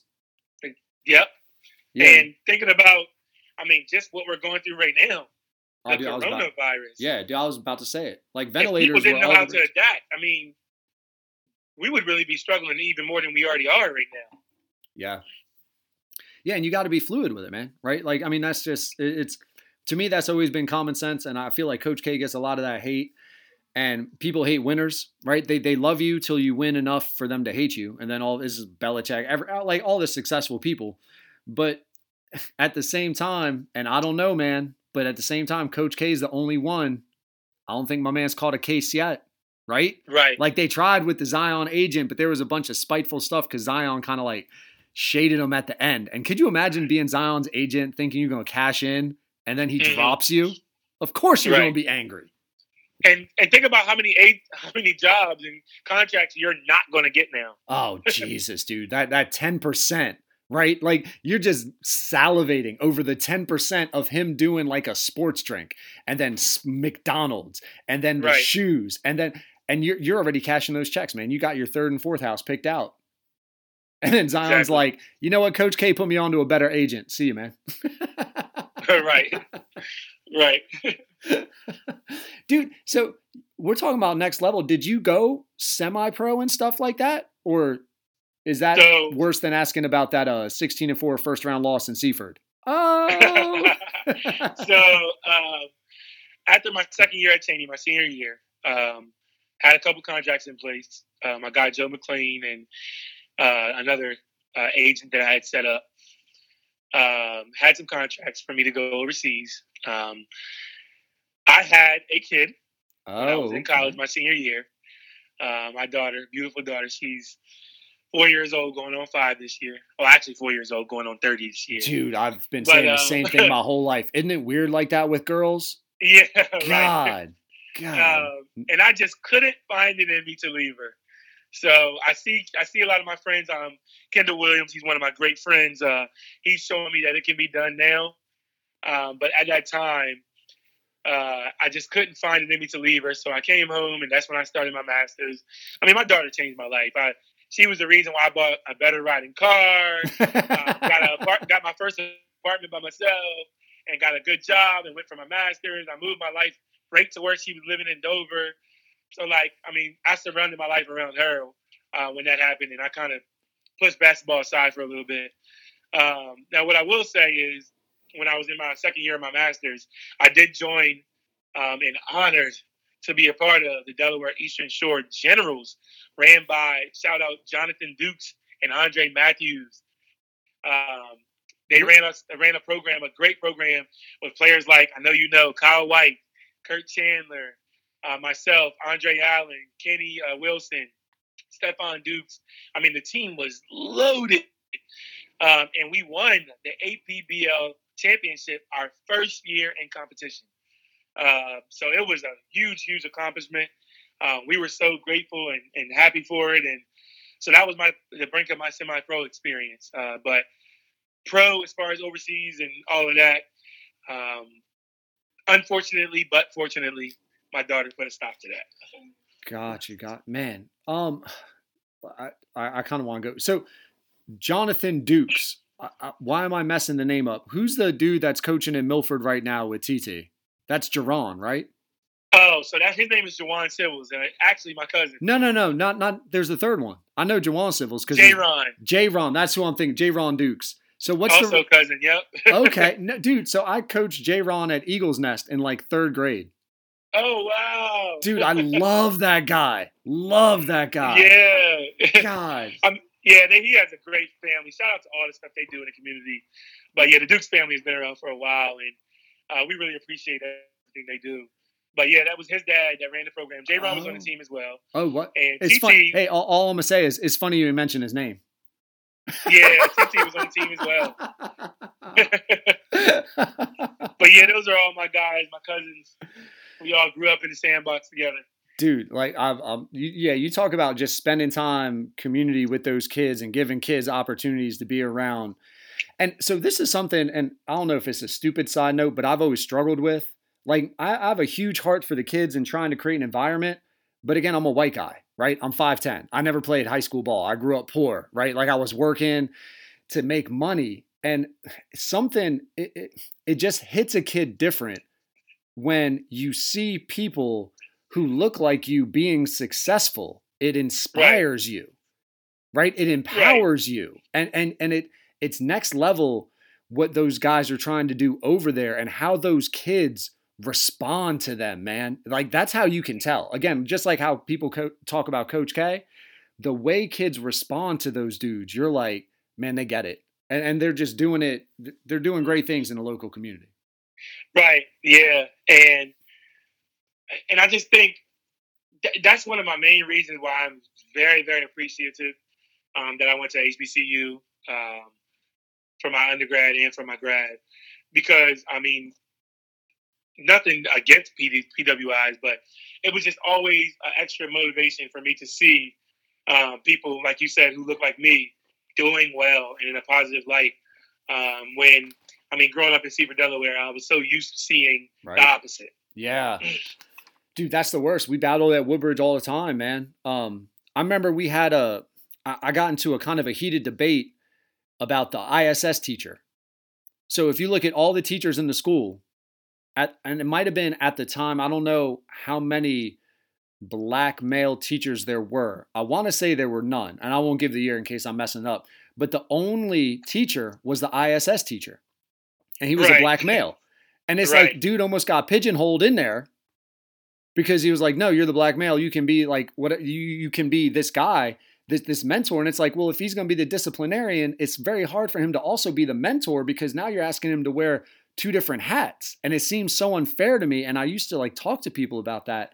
And I never really got like a solid answer as to like, dude, you you're in Western Sussex. There's all sorts of people like like you, man, who athletically can go to college, academically, when they get their stuff together, can graduate college. Why are they not getting hired as teachers?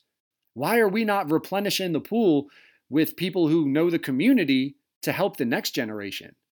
It always blew yeah. my mind, man. Yeah, that's a tough one. Um, one area I can say is doing a great job of that um, is Capital School District. They oh, are. Oh, really? I'm, I'm, up here in Dover, and they are doing a great job getting former athletes and respectable names around the community, uh, familiar faces back in those schools. Uh, whether it's like you said, ISS teachers, or whether it's uh, just paraprofessionals or right. teaching assistants, and what, however they could get them. But I do agree. It's a huge impact when some of those same guys who had those stories and similar backgrounds come back into the school and mentor. Yeah, well, not only mentor, man, and see, like that that's something that still kind of bothers me now is like I wish there was more incentive and help to take the paraprofessionals and like quit making them look throughout the day like you're a side piece. No, you're you're the main. Right. Like like put your right. name on the door. People are coming in to learn from you. You're not coming in to support and enforce. And I feel like a lot of African American males get put in these enforcement roles in mm-hmm. schools. Mm-hmm. And it kind of bothers me. And I, I, I don't know how to help that, whether it would be like scholarships, grants to help them get like whatever the last amount of, like you had to do your crib university year to make sure you had your credits. Like right. a lot of dudes are sitting around with whatever, like 90 credits. And they just need a couple online classes and some certification or working with guys to help them get student teaching while they're still getting paid because they cannot stop getting paid to then student teach. They have families to provide for. Yeah, and actually my eyes are kind of in the sky right now because I've never thought about it that way. And would you guess what my first job was coming out of um, Cheyney? uh, I was a paraprofessional right? in CR School District. I was uh, a paraprofessional at uh, the Kent County Elementary ILC. Oh, and man. now looking back, I mean, I am extremely appreciative for the position and thank you to uh, Adriel Benini and Todd Simpson and some of those big names who gave me a chance. Uh, but looking back, I'm like, I was also in, one of those enforcement positions, and it kind of made it hard to engage and to be that person um, for those kids to vent to and to come to and eat when they're in need and with some of the things they have to kind of dump out. Yeah, because it's all behavior modification, man. And, exactly. And, and it's not it's not focused on the intellect and the success. And that that's always been one of my weirdest why can't it be? And I, I don't know. It's just it, it's exactly like I had no idea that you were what you were, right? Like I'm, I'm I get your name, I'm like, dude, I'll talk to anybody. But in communities, names matter, especially local local communities that are small. And there needs to be ways to empower people to put them in positions of leadership outside of just fields because we heard it just from you, dude. Like the GPA killed you for four, five, six years.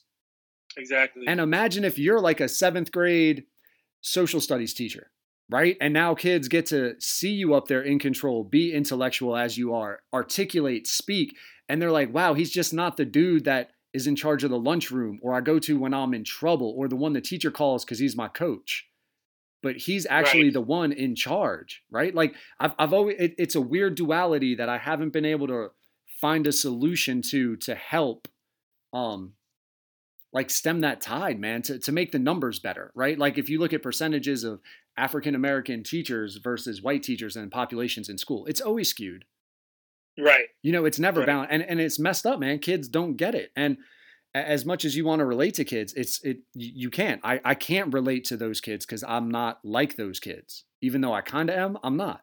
You know? And I, and I think you bring up a great, great point. Um, me and my father actually did a training, um, big, big training at the Duncan Center in Dover uh, to a lot of associates from PBH and just officials throughout on how to engage um, black children, more specifically black boys, um, without being of the same culture or uh, Oh, culture dynamic. And I think what, what you're saying relates a lot because um, it is very, very. I mean, it's it's true. It's really hard for to, to engage. I mean, I also feel for um, all the uh, teachers from various ethnicities that really do care and are genuine and really do try to engage 100%. with these students because it is very hard. dude. It's a culture um, shock. If you're if you're an upper middle class white woman, it's so hard to connect to a kid from like West Rehoboth or from uh, like whatever pocket you want to like throw out there, dude. Like it's just a different way of life, and it, it is. It, it's and I'm not trying to throw shade on them and saying like anything's wrong with them by any means.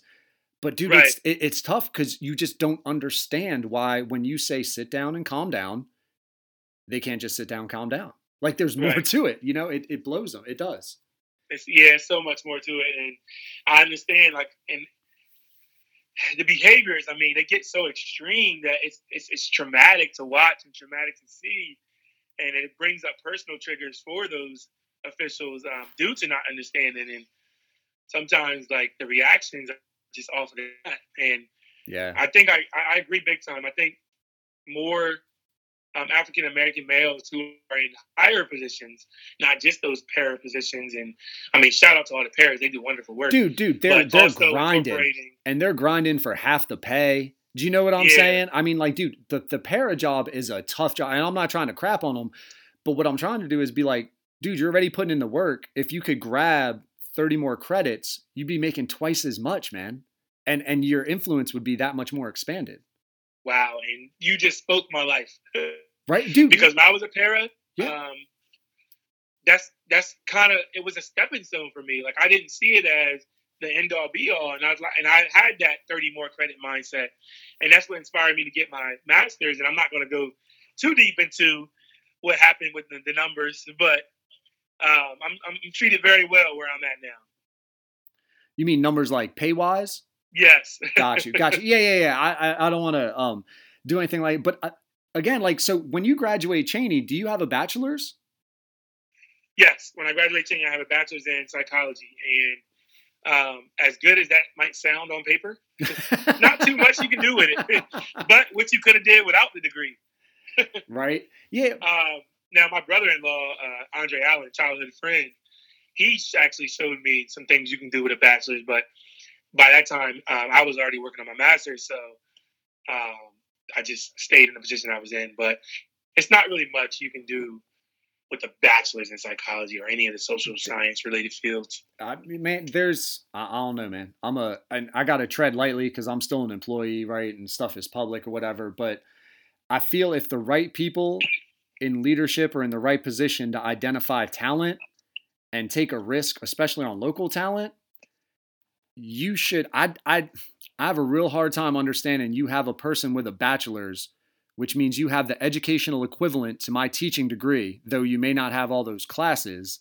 Right. And I'm not putting something in place to strongly encourage you to get in the classroom while tripling your pay because if you do that and you get a master's as far as an educator dude can you imagine getting paid three times what you were getting paid to basically work the same hours Right, exactly. And and like so so that's where I'm always like, dude, if you get a para that has a bachelor's, man, like you you you got to find a way as a district to just elevate them. Keep putting them in positions of power. Keep challenging them to like be more. I don't know. It it's a soapbox that I I struggle with as I walk through um hallways, man. I I mean to go and on a tangent, you know. I'm so glad you said that because one name I really want to give a lot of credit to um is Todd Simpson. I mean, he bounced around a little bit. I know he was uh, in Laurel special education uh, director, I think, for a couple years, a year years ago. But now he's now he's back in Capital. But at the time that I was a parent in CR school district, he was still um, with CR. And one of the things he told me in my interview, he continued to tell me throughout my time at CR was don't stop here. I am not giving you this job nice. to stop here. I'm giving you this job to keep going. Nice. And my partner in crime, my classroom para, co co para, I would say his name is Trey Mitchell. Um, he's actually from Cape area too, uh, but he moved to CR I think in high school for wrestling. They won a state state championship for wrestling.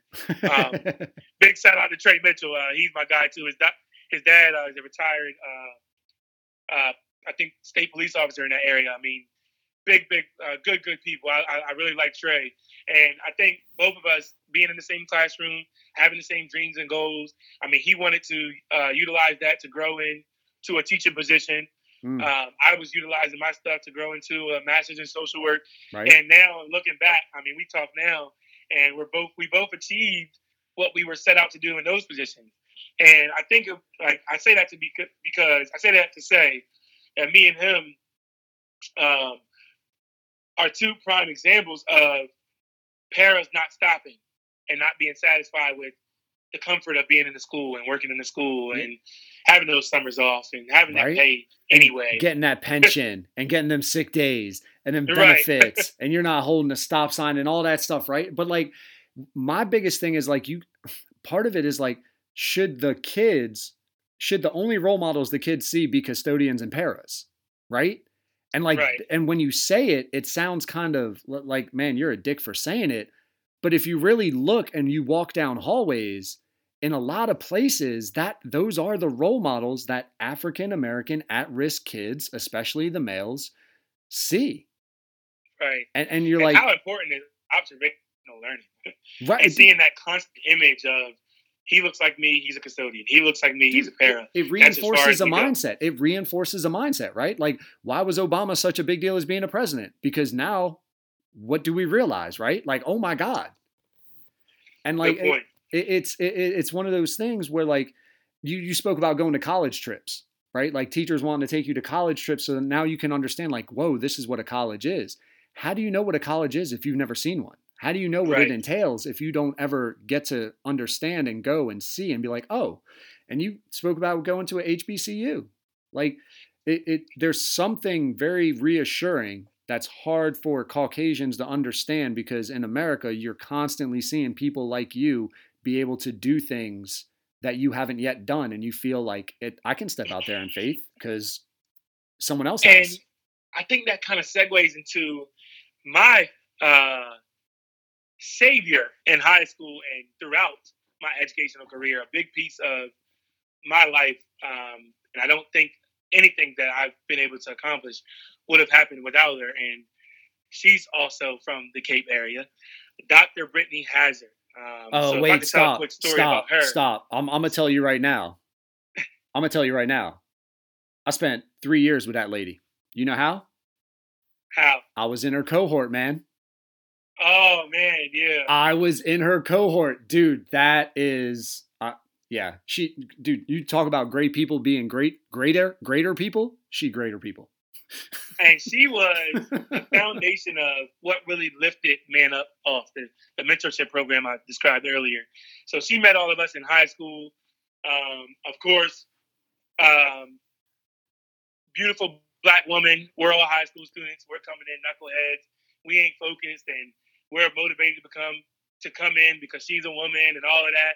But the change that she was able to instill in our lives, each and every one of us, um, that was in that Man Up program.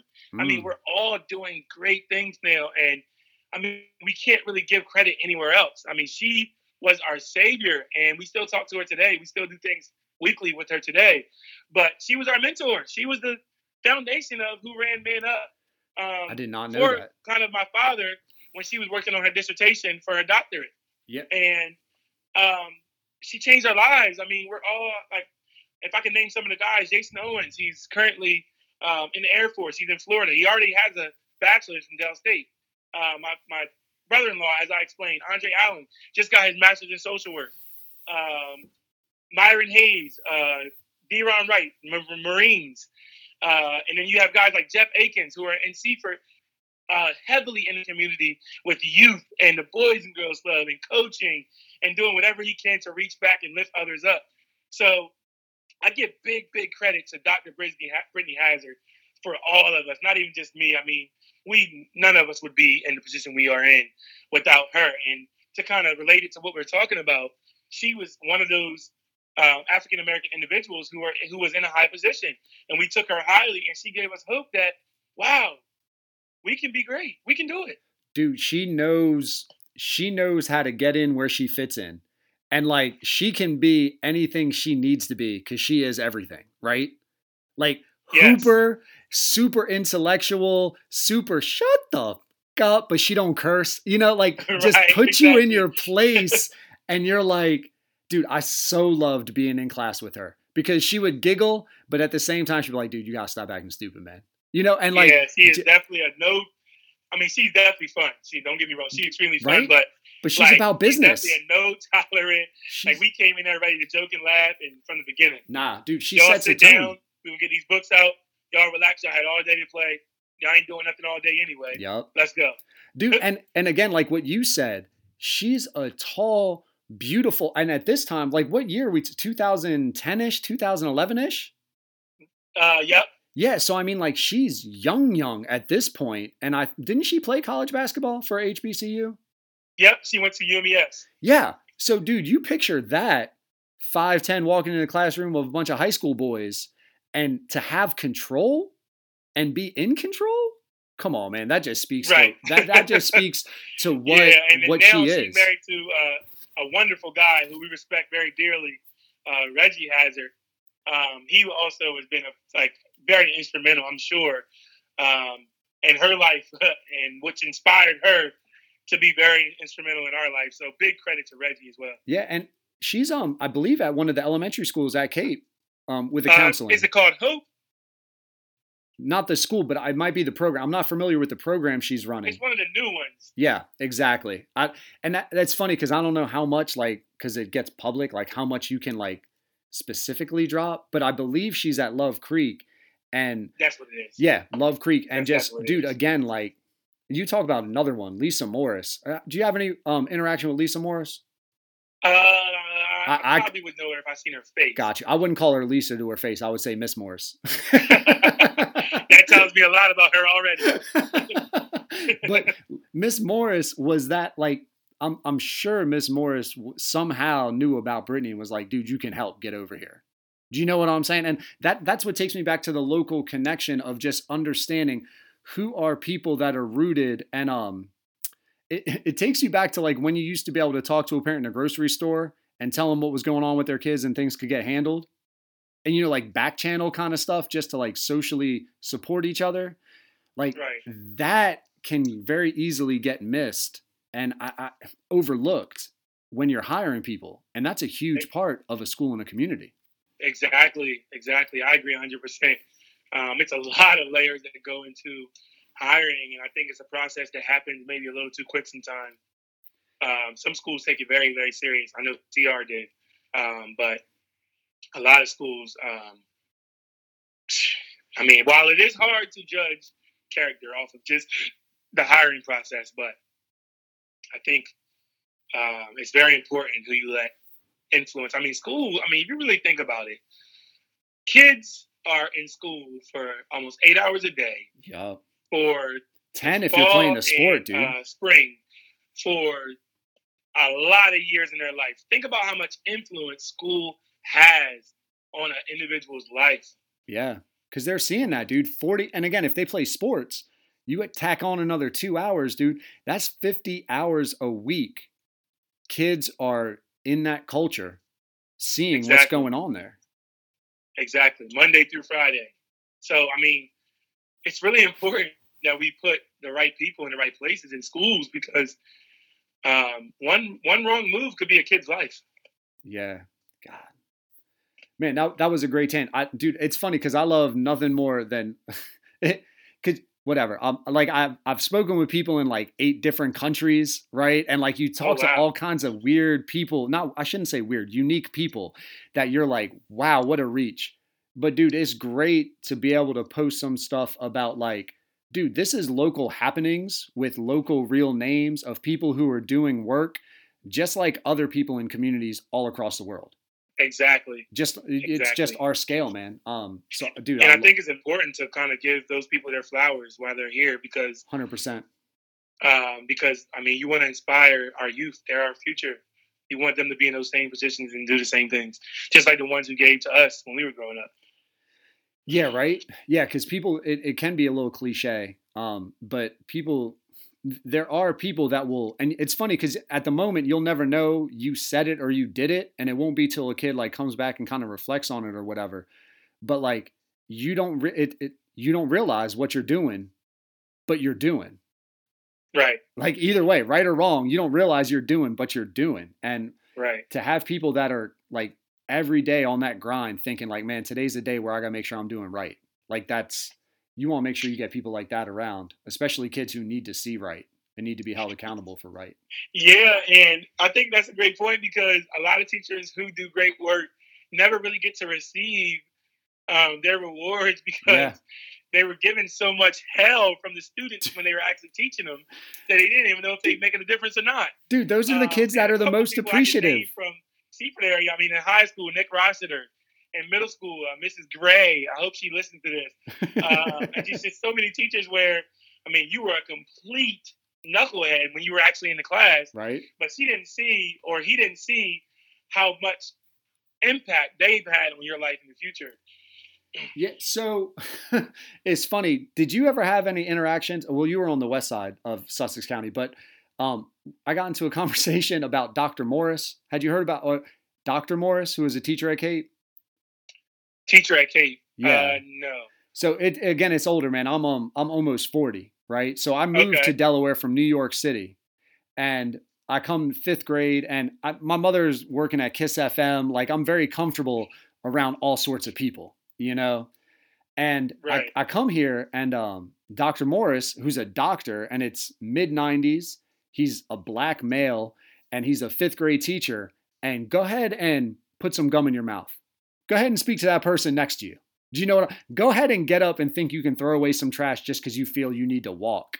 Do you know? Or or walk a certain way and see what that man does. That dude would put you in your place like quick, right. quicker than quick, like one of those guys. Well, I was speaking with Cliff, and he was like one of my favorite teachers all time. He kicked me out of class all the time, but right. instrumental right. in my life I mean, and development, and helped me to understand boundaries and what I need to do and what it means to be responsible. But those teachers never get to hear it at that moment. Exactly. You're so right about that, dude. You're so right about and, that. And it's crazy because the, the people that you, it's just a strange thing that teachers think that being a student's friend, I'm not gonna say teachers, some teachers think that being a student's friend and kind of letting them get away with murder. Oh, it's the worst. In a classroom worst. is the way to connect, is the way to worst. be their friend, is the way to to get inside. And it's not. I mean, the people I love the most were the people who challenged me the most. Boundaries, and, consequences. And I didn't appreciate it when it was happening, but right. looking back, I'm like, whoa, that person genuinely cared about me. She wanted the best for me. Yeah. And I think you, you got to find the balance when you do it to make to make sure you're doing it not because you're pissed, but because you want the best for the kid. And then it'll almost come across. Do you know what I'm saying? Like, it's not like you gotta have the talk, be like, dude, I'm doing this because it's the best for you. I want to make sure that you're right. Like, you can be, but your your intentions will come through in your actions and how you do those actions. And if you're intent, like you intention, like, dude, I don't want you to be a loser, man. Right? Like right. that. That's why we're doing this. The right. the that even if the kid doesn't understand at the moment, they'll get it. They, I've real, I, I have a strong belief, man, that they will get it even when they don't get it in the moment. Exactly. And I mean, if you just think about it, I mean, I remember being in middle school and having one of the best players in the state on my team at Seaford Middle School, Sean Horsey. And I mean, clearly best player on the team. Um, I mean, looking very bright towards high school. I remember my, my father kicking him out of practice. Oh. Um, and without even knowing that he's going to play next game, knowing that we needed him. Right. I mean, we were undefeated and everything, but it was just, it was more about life to him, and it wasn't as much about. I kind of got Coach Carter. Like it was just more about what happens after basketball. I mean, if things stop at high school, what can you really say? If, if your if your career, your high school basketball career, I mean, it's great to be good in high school, right? Um, but how much would it mean to use that to get a free education? How much would it mean to use that to inspire you to keep going and make something of your life other than just barbershop talk? no doubt like talking about like a whatever you know like for instance going 16 and 4 and getting knocked out in the first round your senior year you shouldn't right. you should have never told me that i had no idea i'm just gonna try to throw it in all the time haywood and haywood's gonna he's gonna fry me for it he always talked about it but dude what but what you're saying is again even if you use that high school the the it's almost like a basic tr- you can treat sports like a basic training at eh, like militaristically where it's like even if you don't make it to college, dude, you've learned again, show up, be ready, give effort, and you're going to be fine. You you can find a salary. Right. Not not just an hourly. You can find a salary with benefits with those types of principles in your pocket. Exactly. And these kids need to know it doesn't stop there. It doesn't have yeah. to stop there. I mean, there's so much more to life than high school. I think, and if I can hit on race a little bit, I mean, I think um, and today, like we as African Americans, we've become so satisfied with the high school diploma. Oh. That we don't really see outside that box and see how much more there is to offer in this world. And that's why I extremely credit HBCUs because um, they do a lot of work on establishing that perspective for kids who are in high school that hold on, these college visits, there's more out here. High school is not where it stops. Um, it's the glory days, but it doesn't have to be the only glory days. And I think um, that's been something that is, is, getting better in our communities. But um, well, as you get more and more, me. Well, dude, well, as you get more and more parents who understand the path, right? As you right. get more people who can tell you how to do it, even if I was unable to do it, based on my life, I've now learned what I should have done, and now I can pass that knowledge on to my child and allow them to at worst get an associate's degree, right? Or at worst, you're, you're going to be a HVAC person, or you're going to be a certified plumber. You're not just going to be a plumber's assistant, right? Exactly. Like exactly. just going that whatever that next level is of closer to ownership is what like that's the next step, man. Because it exactly it's there. The opportunities there. The programs are there to make it happen. Um, but if you don't know, again, if you don't know what you don't know, then how can you tell someone what to do. Exactly. And I mean that and that's the aspect that I have to say like I appreciate um, my girlfriend for because uh, she's a, on a path now that she's showing that literally, I mean, that mindset of anything can happen. I mean, this girl literally can balance training clients, being in school for physical therapy, um, certification and degree, and working at Applebee's and oh, working Lord. in the hospital. Uh, like Jesus, man. I mean, she's amazing. I, I even look back in time like, where do you find the time? No. Um, but I mean, she's she's a she's like a, a Dodge uh, Charger engine. Like, right? Uh, she got that Hemi, fast, and it doesn't stop. Dude, God, God love you for working at Applebee's because you talk about some of the worst tippers in life are Applebee tippers. Right. That's all I'm gonna say. She talks about it all the time. Dude, you talk about some of the worst tippers, like people who go to Applebee's and want to be upset. Like, look, if you get something on a two for one deal, you need to tip on the two, not the one. Okay. Right. Exactly. Come on, man. Come on. Think exactly. of the server. You're making what two two fifty an hour at something like that, right? Yeah. Yeah, man. Don't tip on the one. Tip on the two right? You already got the one free. I, I just like dude, nothing gets me more upset. exactly. wow. That's literally congruent with some of the stories she tells me all the time. Dude. God. Dude, that was a great. Even Applebee's has all those deals, so dude, it, people use that as a reason to not tip, just because they're paying for a cheap meal. No, dude, it's it's it's it's them. Like, could you imagine if she was actually a waitress at like a Chinese buffet where it's like six ninety nine, you drop a drink off, Applebee's is barely a step above that with all the corporate stuff like the giveaways the corporation does. Right, exactly. And it just kills sales. I don't know if they go for a volume model. Like I've never understood how they're profitable, but the the waiters to me, the servers, I, I think bartending might be the best gig to be at Applebee's. Um, just from my observations, but right, the, yeah. I, I feel like the servers, man, so get the short end because they limit your sections and like you get all these people that all they want to do is go to what's the deal tonight? We came in for wing night. Oh, it's 25 cent wing. Great. Give me 10. Oh, $3 bill. Boom. Here you go. Keep the change on a five. And you're like, what? Right. like, what did I just do all that running for? no doubt. And that's the thing. It's not like you working less, right? Just because you're paying less, it doesn't mean I'm working less. Right. Exactly. God. God bless her and God bless your mother for doing that kind of stuff to be yeah. successful. Because, dude, that's a, that, that's a grind. God, that's a grind. Yeah, it's a it's a real grind. I, I watched her work very hard, long hours, and come home. I mean, really let it just fall out. yeah, man. Yeah, because you just steady dealing. Talk about a cycle. It's like the need for a psychology degree and understanding how to read people quick. Right. Like you exactly. go to a table, man. You better be ready to figure that out quick if you want any hopes of getting a decent tip. And I always think like, how do they push all their personal stuff to the side and still be so nice to these people? All the time. you just eat it. You grin and bear it, right? It's amazing. Dude, it's it's it's amazing. They're like waiters can waiters and waitresses, servers can be punching bags just for society. It's a shame. Yeah, seriously, man. So, dude, I want to I want to go back a little bit because that was a great philosophical tangent and this is like I don't know if it's bad podcast hosting or whatever, but it is the getting to know you pod. um, right. the the pivot from you're a para with a bachelor's to getting into counseling. Was that always your hope to give back to the community or you're seeing something after you graduate college and now you're working as a parent and you're like, "You know what, man? Kids need to like be spoken to in a better way. I think I can help."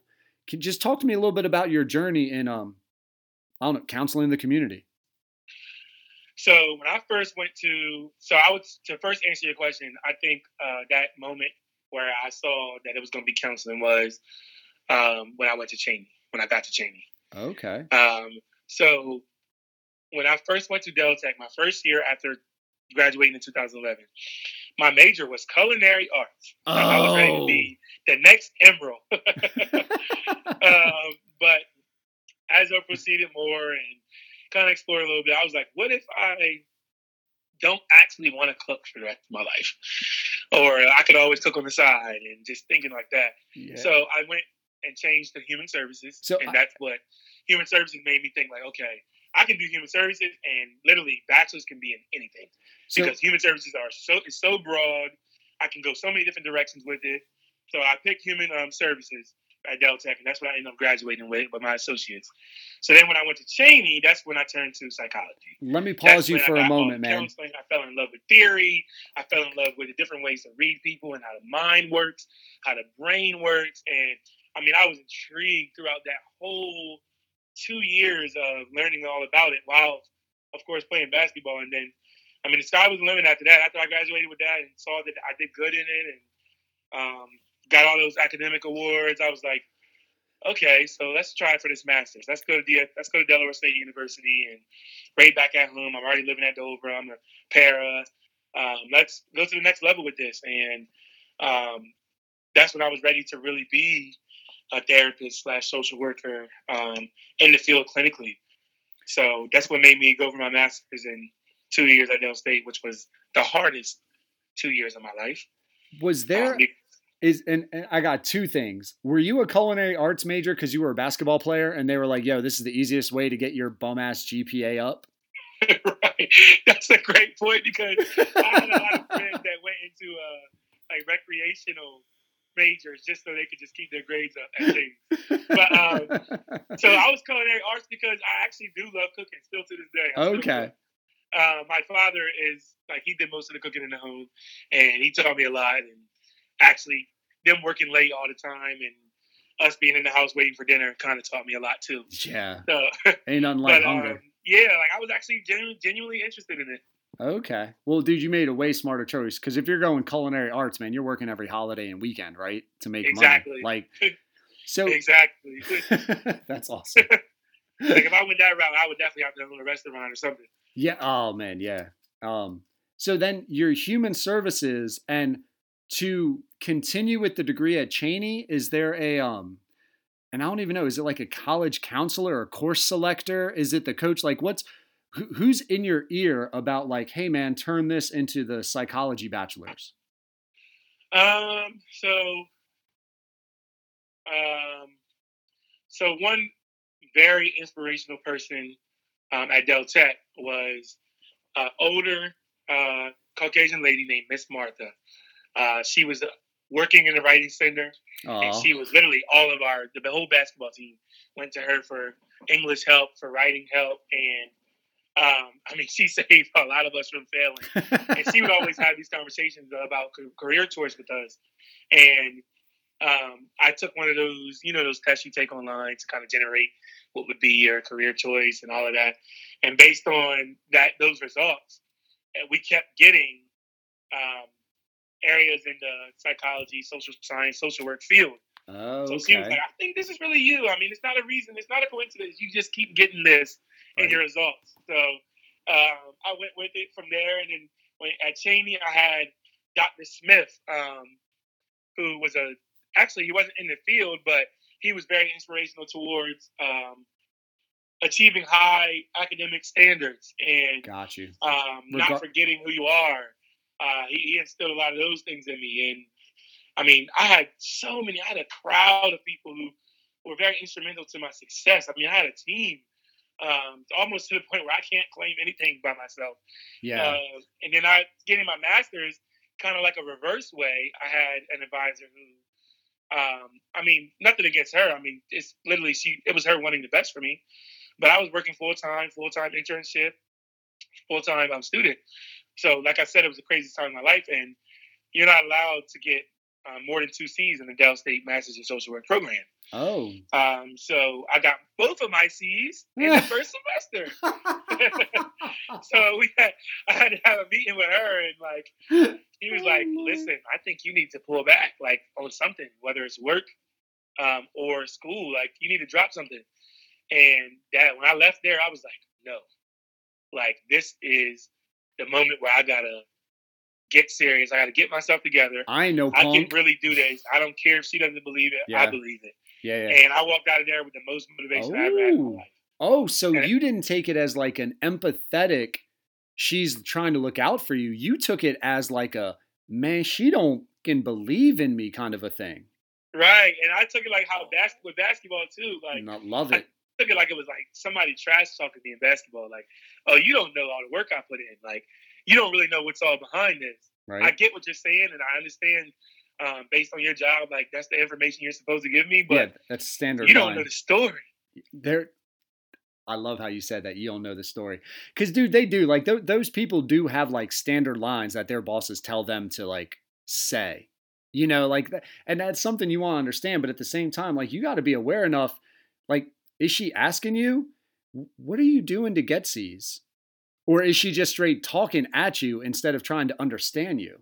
Do you know what I'm saying? Yeah, there's a lot of talking at. Yeah, see that that's where people fuck up, man. And you know what? And you don't curse as much as I do, and I've really been trying to restrain myself. Um, so I apologize. right. Um, but like well, that that's what people don't get is like you can't talk at people to solve problems. You need to like ask to understand. Right. And, mm-hmm. and I was watching because my story kind of relates to, and nowhere, shape, or form am I anywhere close to this woman's level. But I was watching the Michelle Obama documentary, Becoming, and she was talking about how she had an advisor at um, in school that told her that Princeton was her dreaming too high. Wow. And she eventually she eventually went and, and of course went to Harvard after that and mentored Barack and all of that. But um, what I got from it was the worst thing you can tell a kid who is dreaming is what they can't do or what's not for them or what's too high for them. Because regardless of whether you feel that way or believe that, that could crush them on a level where they don't even try for the lowest of the lowest, mm. just because of those those types of conversations. So it's not it's not to say don't be real with them, um, but don't kill a child's dream. It's literally the worst thing you can do, dude. It's in how you're being real with them. Like you right. need to lead them to the understanding. You can't speak at them what they should know without having without them having ever experienced it. Exactly. Yeah, and, so like, and and again, man, like I can just tell if somebody's coming at you with like two C's, you need to pull back. She clearly, I, I, as you said, like she didn't ask the questions, she didn't take the time, and maybe her schedule, like you don't know what her workload is like, right? Like, so I'm not, I'm not judging, like although I kind of am, but like it, it's clear she didn't take five minutes to be like, Juwan, what's going on, man? Like you walked in here, right. I'm, I'm sure you walked in there, and I'm sure you are like you are now. Like you're not stupid. You can pick that up immediately, right? So it's right. like, Juwan, th- this ain't you. Like, what's up? What, what's going? Your grades at Cheyney weren't like this. Why are you getting C's all of a sudden? Exactly. And then uh, now all of a sudden you're putting a story together. You're like, oh, well then now we're coming up with solutions. Like, well maybe Juwan, you need to quit going to open gyms. It sounds like you're working out a little too much. You might have to be okay with getting fat if you want to study, or something right. as simple as that, where you're offering solutions to make it work. Right, exactly. And I think that's important. And that goes back to loving your job because yeah, the ones who really, really love it and love what they do, they listen, have a passion for what they do, they have those conversations. Right. Not saying she doesn't or she did it, but yeah, on that day, yeah, I just didn't feel like I was heard. Dang. So, dude, you almost. And as soon as you said you got two C's first semester, again, I just went to your poor mother and I'm like, this woman's got you, and you're coming home with all these academic awards, and she's like, my baby is fine. Did right. you did you tell does your mom know that you got two C's at this time? Or are you like keeping that away from her like crazy? I was just about to tell you that. I told her that after the fact. I did not want to cause her any more stress. because like she knew I was about to get kicked out of a master's program after achieving everything I achieved, he would have literally lost it. Seriously. God bless it. And your dad would have just been the rock being like, he'll figure it out. he'll be- yeah, he figured it out before. Let's just let him go. so how'd you um what adjustment did you make, man? Or how'd you you just paid a little more attention? You like proofread papers a little better? What was the adjustment? Um, I had to come to terms with me not being the best, easy to pick up learner and mm. coming to terms with my disorder I was diagnosed with when I was little, the auditory process. And I read about it, I studied it, and I was like, I'm smart. I just don't pick up on information that easy. So my note pages might look a little different than the one sitting next to me. My study time might be a little bit longer than my peers. Uh, my my test time and uh, presentations might take a little bit more preparation. And once I came to terms with that and saw the results of putting that work in, uh, after that, you couldn't tell me nothing. Jesus, dude, you talk about some self empowerment, and you make me want to curse with your story, dude. Because I, I, I mean, like, you just love some overcoming and pick yourself up kind of stories. I, I can't tell you how impressed I am that you're like, I've researched what this disability that I have, and I figured out how to turn a disability into a dominance. Right, exactly. Dude that's like like I, that that's the separator right there right? Instead of just being like oh i'm stupid. Oh i have a disability. I can't. It's like no man i'm a i'm gonna figure out the can in it. Mm-hmm. wow. and that's the key with a lot of kids like that little piece of yes that they tell themselves in their head is enough to take them far. Mm-hmm. um like it, it could be a million no's but that one person that one positive person in that circle that says yes, or that one parent, or that one accomplishment that tells them yes, could be enough to take a kid a lifetime. So I, and it's funny. So I spoke to um, Laura Lee, who is a cover band singer in Dewey Beach. She lives in New Jersey, and she she sings other people's songs. And okay, that that like she's a cover band singer, right? but she's been doing it for 20 years. She makes a living. She pays off her mortgage. She's doing well. And if you think about that, how could you sing other people's songs, have enough regular work to make a living to own a home in New Jersey, right? Like you're doing well. And I'm like, right. were you always a singer? And she was like, no. Um, my sister was the singer, but then I went in a talent show and I sang. And it wasn't until someone told me I was good that I believed I was good enough to do it. Mm-hmm. And dude, you're like, so in eighth grade, you heard you were good at singing and that propelled you for your future career. Think wow. about the power in that. Like to go on with your saying, man, like people don't, people need to hear that they're good at stuff so that they feel empowered. They feel comfortable taking risks.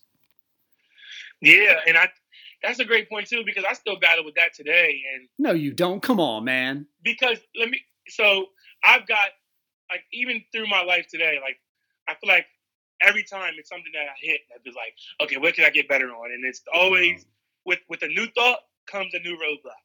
So now like I'm working on like I I feel like I became like a box checker. Like this is what I need to do. Let's check this off. Uh, got my degree in this. Got my degree in this. I'm here. I'm doing the things I want to do. Okay, so now let's look at well, how can I make myself happier? Oh. How can I make myself emotionally grounded? How can I do something that I love? And I can again credit my girlfriend for that because she's showing me that chasing your passion matters too. And not saying I'm not passionate about what I do for a living. I am. But um, it's like also extremely stressful job. And I like my basketball side as well. I would like to get back into that. So as I told you before we got on here, um, I'm working on a podcast and I've gotten a lot of motivation from my family and my girlfriend about um, how how I should believe in myself and how to just go with it and and and watch how it plays out. Um, and to be honest, that business and um, the business having a business mind hasn't always been my thing because I'm just not a risk taker. I'm very structured. I like to know what's coming out of each situation. Gotcha. I like to have something tangible if I put some investment in it. Um, so it's hard for me to have that mindset, but more and more, I'm challenging myself. Okay, I don't always have to have that corporate mindset. I can have a business mindset too, and chase the things that um, I actually want to do and bet on myself a little bit. Dude, so and I, I'm, I'm gonna tell you this right now, man. You've worked to a point in your life, and here here's how I knew when when I made it, and and, and it's stupid, right? But I was like 18, and it's funny, dude, because again, like I'm growing up poor. I'm in a trailer. I'm in harvesting Tall Pines, whatever, and I'm bussing tables, and you're making 60, 80, 120 dollars cash every night, and that's three nights a week. Dude, I'm making three, four hundred dollars, and it makes me want to drop out of school Right. and I got enough money. And dude, like, and I'm a 16 year old kid, dude. We'd go to courts and like you'd hoop and like you'd leave your like I would leave my wallet. You just like see basketball people, you throw your shit down, and all of a sudden you're balling. You grab your stuff, whatever. You miss your money. When I lost twenty dollars and it didn't affect my life, I was like, dude, I've made it. And Right. the reason, that, Right. like, but, but like the reason I'm like, dude, like that, that, that used to be like life and death. That was like school lunch money, man. Like, what, like, what exactly. but the reason I say it is to say this, dude, and I'm assuming you've gotten to the point where you could lose a couple hundred dollars and you probably wouldn't notice it in a business venture, which is a great place to be in life that allows people who feel that way, it empowers them to take risks. Because if you play it out, whatever, man, you put $500 into a podcast, you grab some mics, you, you advertise, you whatever. And it's like, man, that shit ain't work out. But I learned. I learned an Right. experience and and it it it's a story and it's something that I can build from. Plus, all right, I never make money, but it doesn't affect me because I've worked so hard to be in a spot where I have that discretionary income. Exactly. Yeah. Exactly. Exactly. Well, yeah, I mean, that, that's like right on the money. Um, and yeah, I think I built that comfort, like you said, to be able to lose a couple hundred. Um, um, I, I'm used to spending it all on dumb stuff anyway. yeah, right. So Well, yeah. well So that's the other thing. me. That's the other thing. You're like, all right, man, maybe I just get one less pair of sneakers. Maybe, maybe I get one less outfit. Maybe I care about one less like like to go order or take out or eating out and um you just suck it up, you know? So t- talk to me a little bit about your vision for the podcast then. Or is it because you, you're into basketball, are you into the coaching aspect of it or the breakdown, or are you trying to like talk to players and get insights? So I am um, kind of known on Facebook for sparking debates and having a lot of basketball talk going on. I mean, um, I've started a lot in our local area um, regarding local people and, like I said, the NBA and like I, that's just my thing to debate. And a lot of people always told me, "You should start your own podcast. You should." I mean, it's, you have to be making money off this. It's crazy how much people uh, follow you and how many people like you're always arguing with and how it always works. So I mean, I got some people in my corner that kind of inspired me to keep going, keep going, keep going. And my vision is to kind of use that that platform I have on Facebook right now right? um, to kind of convey some of the message that we discussed in this podcast. Oh. Um, I don't like. I've never been a person who just want who wants to make it all about basketball because I feel like that's where, although it's a big motivational factor, as I spoke about earlier, it's also something that could be an end all be all for some. Yeah, it puts so you in a box, I right? Use that basketball talk. Um, it's called Full Court Press. It's coming soon. Um, to gather a nice audience and to have a little fun talking about basketball, but I want to step away sometimes to talk about things that are actually meaningful and ap- applicable to the students that we have in our in our own areas. And dude, full court press, like that that again, like you get the basketball reference immediately, but at the same time you think pressure, reaction, quick decision. And that can apply to any topic. Almost like Right. what we was bouncing about with what African Americans being like settling with a para job instead of being like, dude, you're 30 credits away. Go grab exactly. them. You know, that's a full court press conversation where you're trying to like figure that out. Dude, I love that concept, man. I love it. And also the press. I, I came up with the press because of if you think about the press, the news, like the Exactly. radio, like you call that press. So I was And- like, um, let me play with that word too. Hundred and full court, hundred percent. That means we go all up and down, right? Exactly. Yeah, dude. No, it, it plays on everything, man. That's a that's a great that's a great title. So what's Thank holding I you, up, man? Dude, what's holding you up? How come you haven't published? This is your full that's court the press. problem that I need to work on. Like I just, I have that betting on myself thing that I struggle with, but it's here. It's coming. It's finally here Dude, that's awesome. That's for um, sure. And so, and here's something. If I could just go with you on this, or I don't know if it's go with you or encourage you, because being someone who's plugged into the local scene, again, a lot like the omnipotent, always correct Haywood Burton, whose takes are Right. never wrong.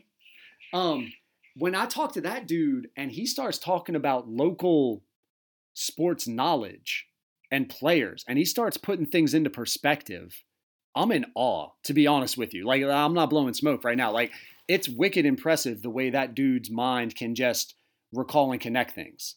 You can tell. You can tell. a lot of local sports, Dude, you- history, and everything. You can tell he's been listening to that stuff since he was knee high to a grasshopper type of thing, right? Yeah, definitely. You can tell. So I would encourage you again. NBA can definitely um is definitely a national thing, which is cool to debate about because who don't like like whatever talking smack on it. But Delaware, I feel, gets really overlooked as far as its players Exactly.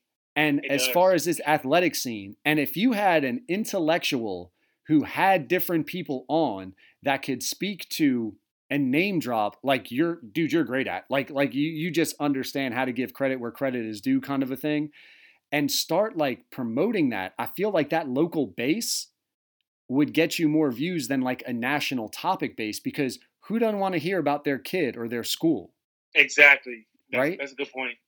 Dude I, I I- man i can see you j- just in speaking again dude we've never spoken before but in speaking to you for this two hours i can see that being awesome with the perspectives and especially the experiences you come with man because you're not coming at it as just a like a one a flat figure you're well rounded Exactly. I appreciate that. And that is my plan. I appreciate the inspiration. I'm, I'm continuing to build on it, and it's happening. I mean, it's finally here, and I'm ready to launch.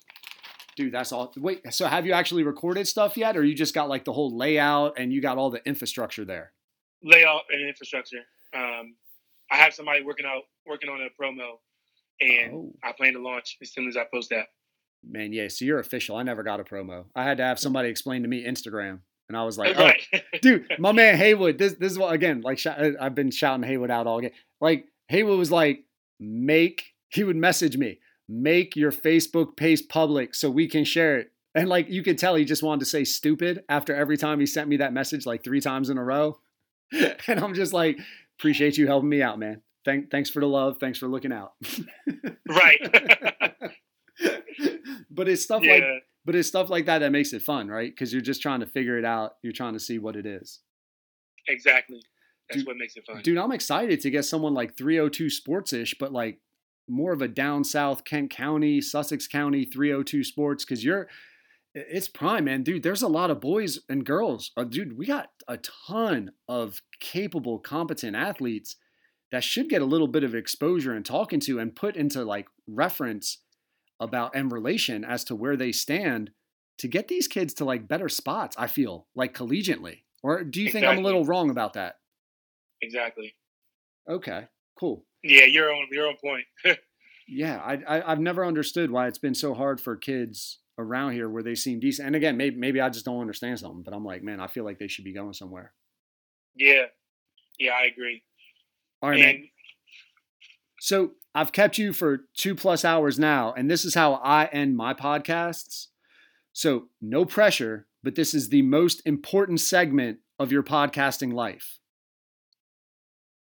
I really thought you would laugh. I feel like that pressured you out. Don't sweat it. So it's this. All right. I end my podcast with Can I please get your best first for last? We've saved the best first for last. Sponsored by Abstinence. Waiting makes it worthwhile. best first for last. Yep. Don't overthink it. Everyone does. It's simple. Best first for last. You know how everyone saves the best for last? Oh, okay. So it's a getting to know you podcast. So what I like to do is save your best first for because I enjoy alliteration. Best first, like first experience. And you've Okay. given a bunch of them, but like one cool, like man, the first time I that's a like a neat story that people might not expect from you or something that Okay. you really Um, enjoyed. Do you know what I'm saying? Yep, I do. I'm thinking right now. So the best, my best first for last. Appreciate you bringing the segment name back in, by the way. There you go. See, you're a natural. right. Um, would be entering the doctoral program. Um, Oh, you had to geek going out. To orientation at Wilmington University, upstate, meeting all these CEOs and CFOs and CCOs of all these major companies in Indiana and all of that, and they're going to be in my cohort for my doctor, and I'm like. Whoa! I'm just a little kid from Seaford, Delaware, uh, that had a basketball dream. Like, what am I going to do in, in this in this environment? How am I going to sound like I belong? How am I going to show them that I'm worthy to be here too? And Oh, um, I think it's went very well. Like, I think I bring a nice mental health perspective to our cohort, and I think I'm respected from a young person's um, view, and I bring a lot of youth in our cohort and what's going on today in our generation, rather than just traditional values that was thought of based on when they were growing up. yeah. I, I think that's something, and I was shocked at that. And I want to say, so Dr. Atkins, or I'm sorry, Dr. Hazard now, right? Because I think when she was with me, it was Brittany Atkins. I might be wrong yes, about that. yes. Oh, I am right? Okay. God, see, that's what the impact she No, had No, I'm saying me. you're right about when she was with you, it was Atkins, and now it's Hazard. Yeah, right. So and so Dr. Dr. Hazard um, was we used to had a group, there was three, four of us. We called ourselves the anti-ageists because there was 20 Oh, in the wow. cohort. And like the three or four of us that were younger would always work together. Well, Brittany was one of them, but she wouldn't come with us because she had her group that she felt very supportive towards. And I feel like she kind of knew if she came with us, there would be a real technological lacking for the individuals that she was supporting in her group. Oh, okay. She was that young stud that could figure out how to put the PowerPoint together, how to send all the emails, how to get you stuff. It wasn't like the other ladies weren't knowledgeable, but it was like they might not understand how to word process whatever, right? Right. So I say that to say this. I feel like people sometimes misunderestimate a cohort's age because the younger you are can actually be a detriment with these older, sophisticated, knowledgeable, experienced people in their professions. It's intimidating as hell, dude. Exactly. That's a great point. And I was ex- extremely intimidated. Um, I didn't even want to. They had uh, food and stuff. I didn't even want to come out to get food. I was just like, how am I going to do this? Like, am I in the wrong? Like, did I do this too early? Like, do I need some more experience first? And I mean, it's it's going very well. I mean, I actually, um, you know, I mean, I, I think you can notice about me now. I don't really like to brag, but I'm very proud of. Um, I have a 3.7 GPA, and I got a 4.0 last semester, and like to just continually continuously showing myself that I belong and I'm here, and like the sky is the limit for me, and I, I write my own story. Nobody else really does. Dude, like my visibility and as, as michelle obama said um, started at my dinner table. I don't really rely on the outside sources and the environment to tell me who i am and what i can be. Mm, um, that was done early on when i was eating dinner with my parents. Yeah, Jesus. If you could, if you, if there's one way to make America right, it would just be have dinner with your kids, man. exactly. Dude have dinner with your kids. And here's the to me the most interesting part. So you and how tall are you dude? You're telling me you're like dunking on people and you're a slasher. How big are you? Uh, so i'm 6'2 six two. So you you're above average height. So you're physically typically when you walk into a room you're an alpha right? Like male wise right? Like you're- you're feeling yeah. secure basketball wise you're the man. Going to college four year starter you're feeling secure. You go to an orientation in college and all of a sudden all that security gets stripped away. Exactly. Dude talk about Exactly. some humbling. And it's that had to be a did you expect it after the like graduate degree with your masters? Or was it It's- odd to feel that way? I expected it but um, just didn't know it was going to be to that extent i mean when i first pulled up the kind of cars i see in the park. oh jesus first right of all i was like right whoa what's going on here like what you put- when wait in, wait like, wait what, what did, did, did like, did you have a honda hold on wait wait wait hold on hold on hold on hold on i want you to tell the story but when you pulled up were you in a honda what'd you pull up in So I have a Dodge Charger. I have a nice car. Okay. Um, but they had, I mean, Range Rovers and Audis. Yeah. I seen a Bentley out there. Oh, was- it was kinda Jesus. crazy. Um, but when I got in there, it was kind of like what you asked about with the new coaches, um, like a coach's first impression. right? Um, it was kind of the same with that, like um, just trying to like show that that I belong and that um, I bring something to the table too.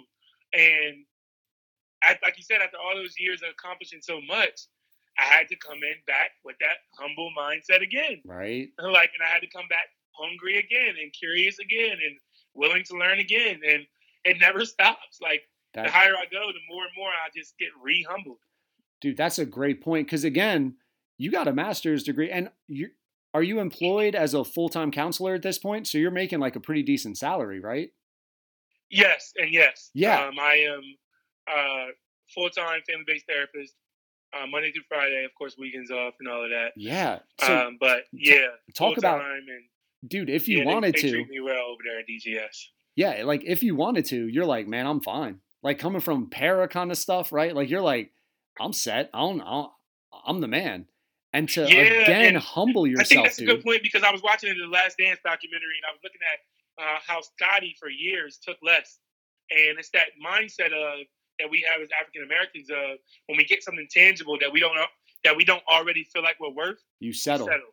settle. So then I got I could have got a bachelor's and been like, okay, I'm doing pretty well for my for my race. Yeah. That's it. Or I got a master's. I'm doing really well for my race. That's it. And that's what I mean. Like I write my own story. Like my story started at the dinner table. It didn't start with all these people who tell me what's for me and what's not for me. It started with my mom and dad telling me and allowing me to ask and feel anything I wanted. Mm-hmm. Yeah, that's dude. That's that's such a great point. And the only thing I would add to it, and I, I've always, I don't know if struggle is the right word, but I've always thought of. I don't know how much, and I don't want to belittle racial issues because as much as I can, I I feel like I do understand them, but also the poverty part. I feel like if you come from poverty, it's so easy to settle once you get, like once you know my bills are paid and my car's not going to get repoed and I can always have food. Why do I need to achieve more? What, why, why do I need to strive for better and self improvement? And even what you were getting into, and we don't have time for, but that mental health, happiness, pursue that hobby, that that fulfillment and rounding of your life. I feel people who come from poverty, I'm not saying you came from poverty, but people who come from poverty can often settle at that first check. Like Scottie Pippen said, he was like, what did Scottie Pippen have? Like 17 brothers and sisters and two handicapped people? Of- Exactly. Of, course he's going to grab $7 million. Who wouldn't? Yeah. He gonna hold that tight because he like Dude, I ain't never had this. Y'all not gonna take it away from me. no doubt. I'm it." buying everyone a house and we're to be okay in Arkansas, right? Right. Like, like Right. but people don't understand. They want to look at them like it's foolish. And it's like, no, you sacrificed because you didn't know what it was to have.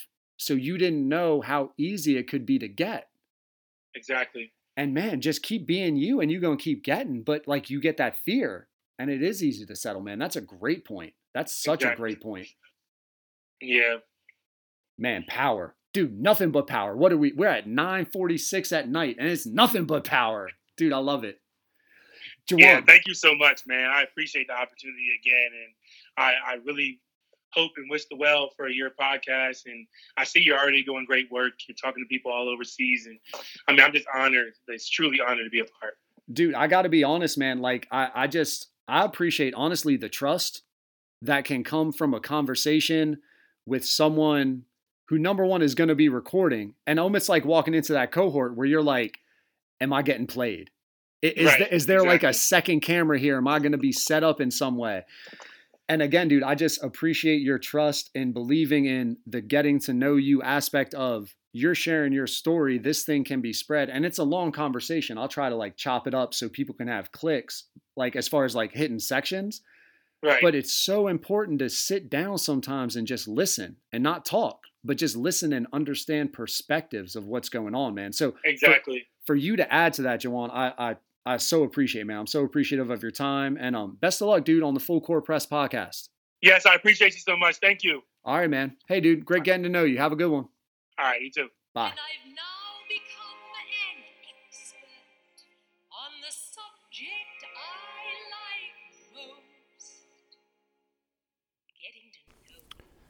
Thanks to Juwan for coming on the pod. Um, I really love the fact that he was fucking just hammering home work ethic, personal accountability, and compassion. Like just basic traits for success um, that are so great to hear and get reinforced. It's uh, unbelievable to have young men like him in communities, I'm sure it's happening all across this country um, and others. Just telling this story with the hopes of helping kids, helping them get a step up, man. It's fucking inspirational. Go get that doctorate, boy. Thanks to AndryPsyche.com for supporting the podcast. Go to his website. That's A N D R Y P S Y C H E dot com for gifts, merch, just creative shit that only his mind could make tangible. And finally, please, right now, before my voice fades, friend, follow, subscribe, rate, review the podcast on any social media and podcast platform. It's very much appreciated. Later.